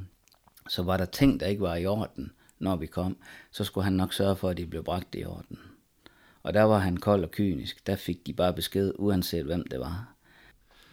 Og der var flere gange, vi skulle lave en spillestil ude på banen, ikke? Øh, og den laver vi totalt om, øh, når vi kom på banen. Øh, selvom Piontek så, så laver vi den om, når vi kommer ud, og det, det passer vi sig selv. Piontek kan overhovedet ikke se det, og jeg var sådan set, jeg ved ikke, om jeg ikke kunne se det, eller var også for flinterne ligeglad, fordi vi vandt. altså, så de, det er godt, gutter. Kan I se, det virkede? Ikke? Altså, det er jo det, er jo det charmerende. En af de muligheder, Sepp havde for rotation, i hvert fald i den offensive del, kom blandt andet fra, at Søren Kusk et par år tidligere igen havde været på lur på sin hjemmeegn i Thy efter talenter. Her havde han fundet en hurtig og teknisk dygtig angriber, der gik for at være et af Danmarks største talenter. Jesper Grønkær hed han. Grønkær var allerede hentet til OB i 1994, men havde spillet på yndlingeholdet indtil sommeren 95, og det var paradoxalt nok ikke med glæde det store talent blev mødt i Superliga-truppen. Jamen Grønkær har en krop umulig. Altså han passer slet ikke ind i spillestilen. Han uh, var slet ikke trænet til taktiske manøvrer. Øh, uh, har ingen, undskyld mig, Grønkær, taktisk forståelse som i overhovedet ingenting. Uh, og det, det er fordi, han har været opvokset til, at han har været stor og fysisk stærk, og han har haft, han kunne løbe fra alle. Uh, og det kunne han i øvrigt også uh, for samtlige Superliga-spillere i OB på det tidspunkt. Altså, der er på stykker, der ikke vil være ved det, men det kunne han. altså, han var hurtig. Uh, havde ikke den store øh, taktiske, som sagt, øh, forståelse for, for spillet, men var vant til at spille på sine egne præmisser. Så når han kom op, og han startede ved os som kantspiller, og det vil sige, altså vi fik jo en kant, der var totalt åben. Altså, som i totalt åben. For Grønke, han deltog ikke aktivt i nogen som helst taktiske manøvrer, og slet ikke i det defensive. Så når han løb frem af banen, så løb han frem af banen med bolden, og så prøvede han at få den ind over. Og så var det jo egentlig Grønkærs arbejde, synes Grønkær, på det her tidspunkt. Den unge angriber havde endda ikke været i betragtning til holdet i mesterskabssæsonen. Jamen, det var ikke på tale, fordi Grønkær var for ny. Han var oppe og træne med os et par gange, men, men var jo luftsmæssig, altså konditionsmæssig lysår fra, hvad der kræves i en Superliga på det tidspunkt der. Øh, men talentmæssigt var vi da ikke i tvivl, men, øh, men øh, han havde, konditionsmæssigt havde han ikke Øh, Jesper på det tidspunkt, så han kunne klare et af de sideangriber, der også kunne arbejde lidt med hjem, og gav på siderne øh, defensiv og sådan noget. Det var ikke, det var ikke, han kom til at spille kant, men det var mere et 4-4-2-system, så, øh, så det, det ville have været utrolig svært for ham på det tidspunkt. Ja. Men tanken var der ikke, tror jeg, først og fremmest, fordi holdet fungerede, og, og det kørte. Men i efteråret 1995 var han begyndt at spille kontinuerligt. Godt nok som indskifter, men det kunne også noget. Således var han selvfølgelig med på bænken, da OB 25. oktober 1995 skulle spille sin tredje gruppespilskamp i Champions League hjemme mod Panathinaikos. Jamen, jeg husker det som, at, øh, at for det første var det ikke fyldt stadion, så vidt jeg husker, var det i efteråret, øh, og det var koldt, og der var mange ting galt. Ikke? Ja, tak for det, og vi starter med at kigge på OB startopstillingen. Thomas Gill i målet, Torben Bøje, der kommer til at ligge som højre markeringsspiller. Thomas Thomasberg liggende som central defensiv midtbane. Jens Jessen, højre vinkbak, Søren Torst, markeringsspiller, Kalle Fasus, midtbanespiller, Ip Simonsen, kaptajnen, ligger naturligvis som sweeper, Jan Petersen som venstreforsvarer, Erik Bo Andersen helt i front, Henrik Rasmussen liggende som en slags offensiv midtbanespiller, og Peter Rasmussen liggende ved siden af Erik Bo Andersen helt i front. OB spiller altså med to deciderede frontløbere, og det er en indikation af, at der selvfølgelig skal satses mere, end der blev for en uge siden i opgøret mod Nantes hvor Peter Rasmussen nærmest lå som midtbanespiller. Men, øh, 6.100 tilskuere frøs på det lille Aalborg stadion, da OB uvandte helt røde trøjer tog imod det græske storhold. Jeg tror faktisk, vi fører 1-0. Altså. Godt forsvaret af Kalifatius der. Og en god stikning frem til Peter Rasmussen. Ja, Gundersen ligger ind i feltet. Kommer til den der, og så er der mulighed for skud. Ja. Og han drikker OB foran med 1-0. Fremragende samarbejde mellem Peter Rasmussen og målscorer. Naturligvis havde han sagt, det er god, men flot, flot kontraspil. Det er det, man har manglet fra OB'ernes side. Men grækerne slog tilbage kort før pausen ved den legendariske angriber Vasecha. I starten af anden halvleg fik den græske anfører Galitsakis rødt kort, og i lang tid lignede det, at OB skulle få en uafgjort. Alle omstændigheder er OB på vej til at tjene det første point til dansk fodbold i Champions Leagues historie, og det er et point, der vil være 2,1 millioner kroner værd. Og det kan OB så lægge til startgebyret for at være med i turneringen, der ligger omkring de 9 millioner. Efter 84 minutter kom stortalentet Jesper Grønkær på banen. Fem minutter senere fik Erik Bo tilkæmpet sig et frispark på den græske banehalvdel, og OB kunne trække frem. Bolden blev spillet ud i venstre side, ud til Kalifasius, der spillede en bold frem mod Jesper Grønkær. Blev jeg brugt som indskifter som angriber, men en eller anden årsag var jeg endt ude på kanten her. Og så den her aktion, som en, øh, en meget, meget stor husmandsfinde, som det hed dengang. Det fik stadig Jesper Grønkær der. Hvis han også skal snyde den næste mand, kan måske blive til noget. Et godt drej ind! Ja! Fremragende! Drej ind af Jesper Grønkær, lige så fremragende ud. Det er Jens Madsen. Det er Jens Madsen. I de aller, aller sidste sekunder. Udskiftningen af Peter Rasmussen med Jesper Grønkær er faktisk 2,1 millioner kroner værd, og OB lever i Champions League. Så det var jo en sejr, som, som ingen havde regnet med overhovedet. Og, og jeg tror da også, det blev fejret en anelse bagefter. Sejren på 2-1 var den første danske sejr i Champions League.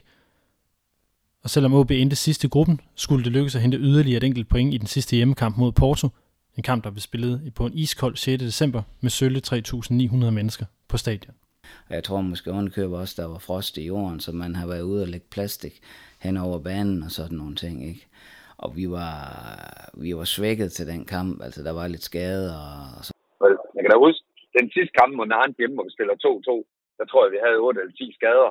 Så er det sgu da meget godt at få 2-2 mod FC, eller mod hvad hedder Porto, som var et stort hold på det tidspunkt. Og jeg tænkte, det var en præstation i sig selv, ikke også? Det uafgjorte resultat kom ligeledes hjem på mål af Erik Bo Andersen og Jens Madsen. Og her slutter historien om det vigtige hold, der vandt det danske mesterskab i 1995. Det første i OB's historie. Betydningen af mesterskabet og det efterfølgende Champions League-eventyr for det efterfølgende OB kan ikke underdrives, for hvor mesterskabet grundlag en vindermentalitet i klubben gav Champions League og alle pengene, der fulgte med, OB mulighed for at række ud efter mere. Det var jo også en fed tid, hvor så kom i Champions League, og der bliver vi så fuld, faktisk fuldtidsdag det efterår, der ikke også. Så, så øh, fordi vi kunne ikke arbejde, men der var simpelthen ikke plads til det.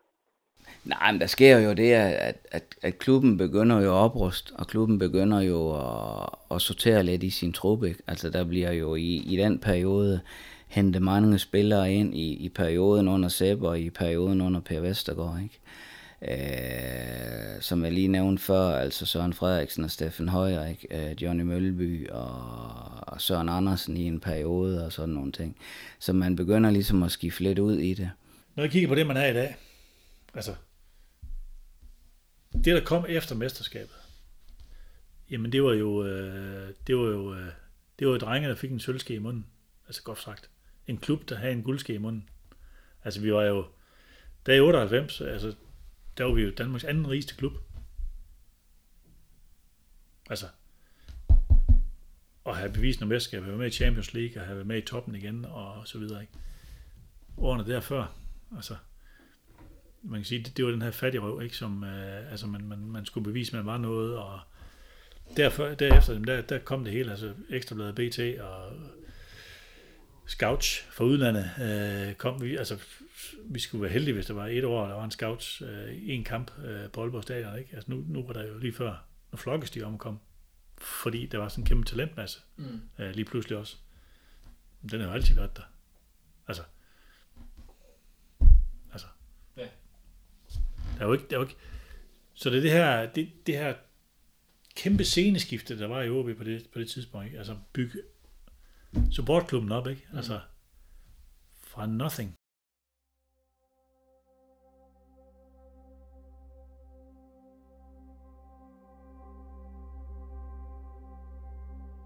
I 1996 blev Lønge Jacobsen ansat som sportschef, og selvom noget af det første, der skete, var, at Sapientek blev fyret, havde Sepp også været med til at flytte klubben.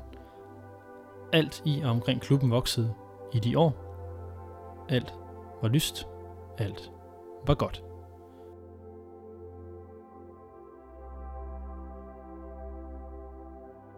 Op til 95, øh, hvor vi jo kommer fra stort set ingenting, eller faktisk ingenting. Altså bare være en lille landsbyklub, øh, godt nok med, med store, dybe rødder, men aldrig rigtig øh, opnået noget, og aldrig været betydende, og været totalt væk fra øh, dengang det dominerende øh, mediebillede, som lå i København.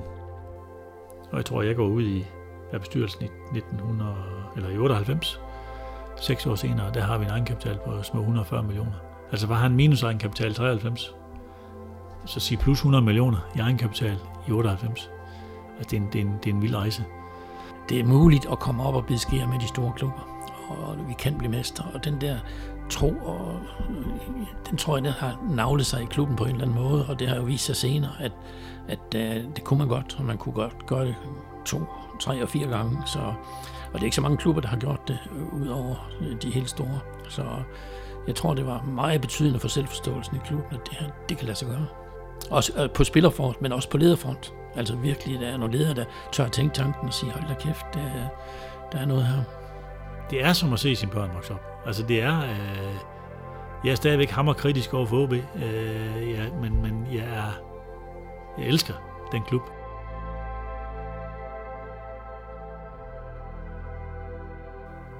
Og her forlader vi endegyldigt dette kapitel af historien om OB med et mesterskab i hånden, Champions League millioner på bankbogen, Danmarks største talent på holdkortet og en lys fremtid foran sig. Og hvordan det gik klubben efterfølgende, kan du blandt andet høre i afsnit 20 af denne podcast. Men må ikke du allerede kender det næste kapitel i historien om Danmarks smukkeste klub. Tilbage er der blot for mig at sende en masse tak afsted. Tak til Paul Erik, Kalle, Ib og Jens for at fortælle historien. Tak for minderne til hele truppen, der var med til at vinde det år. Thomas Gille, Lars Thomsen, Søren Torst, Ib Simonsen, Torben Bøje, Kalle Fasius, Jesø, Jakob Kryer, Henrik Vande Christensen, Peter Woodring, Peter Rasmussen, Henrik Madsen, Jan Pedersen, Peter Velsvik, Thomas Thomasberg, Jens Madsen, Torben Jermenslev, Jens Jessen, Henrik Rasmussen og Erik Bo Andersen. Tak til Superstats.dk for uundværlige data. Og ikke mindst, tusind tak for, at I har lyttet med derude. Det her det er Rød Aalborg, en podcast om OB, produceret af OB Support Club i samarbejde med Spar Nord. Mit navn er Lasse Udhegnet. Vi lyttes ved. Forza OB. Og tak for nu.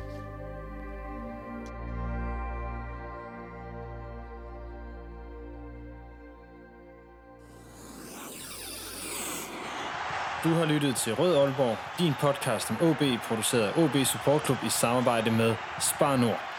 Det er din fanradio, hvor du får aktuelle holdninger til spillet på banen.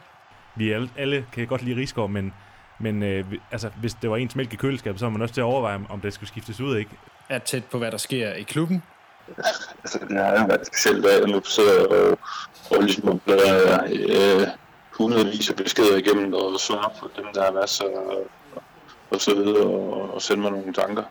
Lærer spillerne at kende. Det er sjovt, jeg øh, havde lige en samtale med, med Børsting i går. Altså, han var også ved at gå ud af sit, øh, sit gode skin. Han, han kunne simpelthen ikke mere nu. Altså, han har alt for meget krudt i røven til at, til bare at blive hjemme.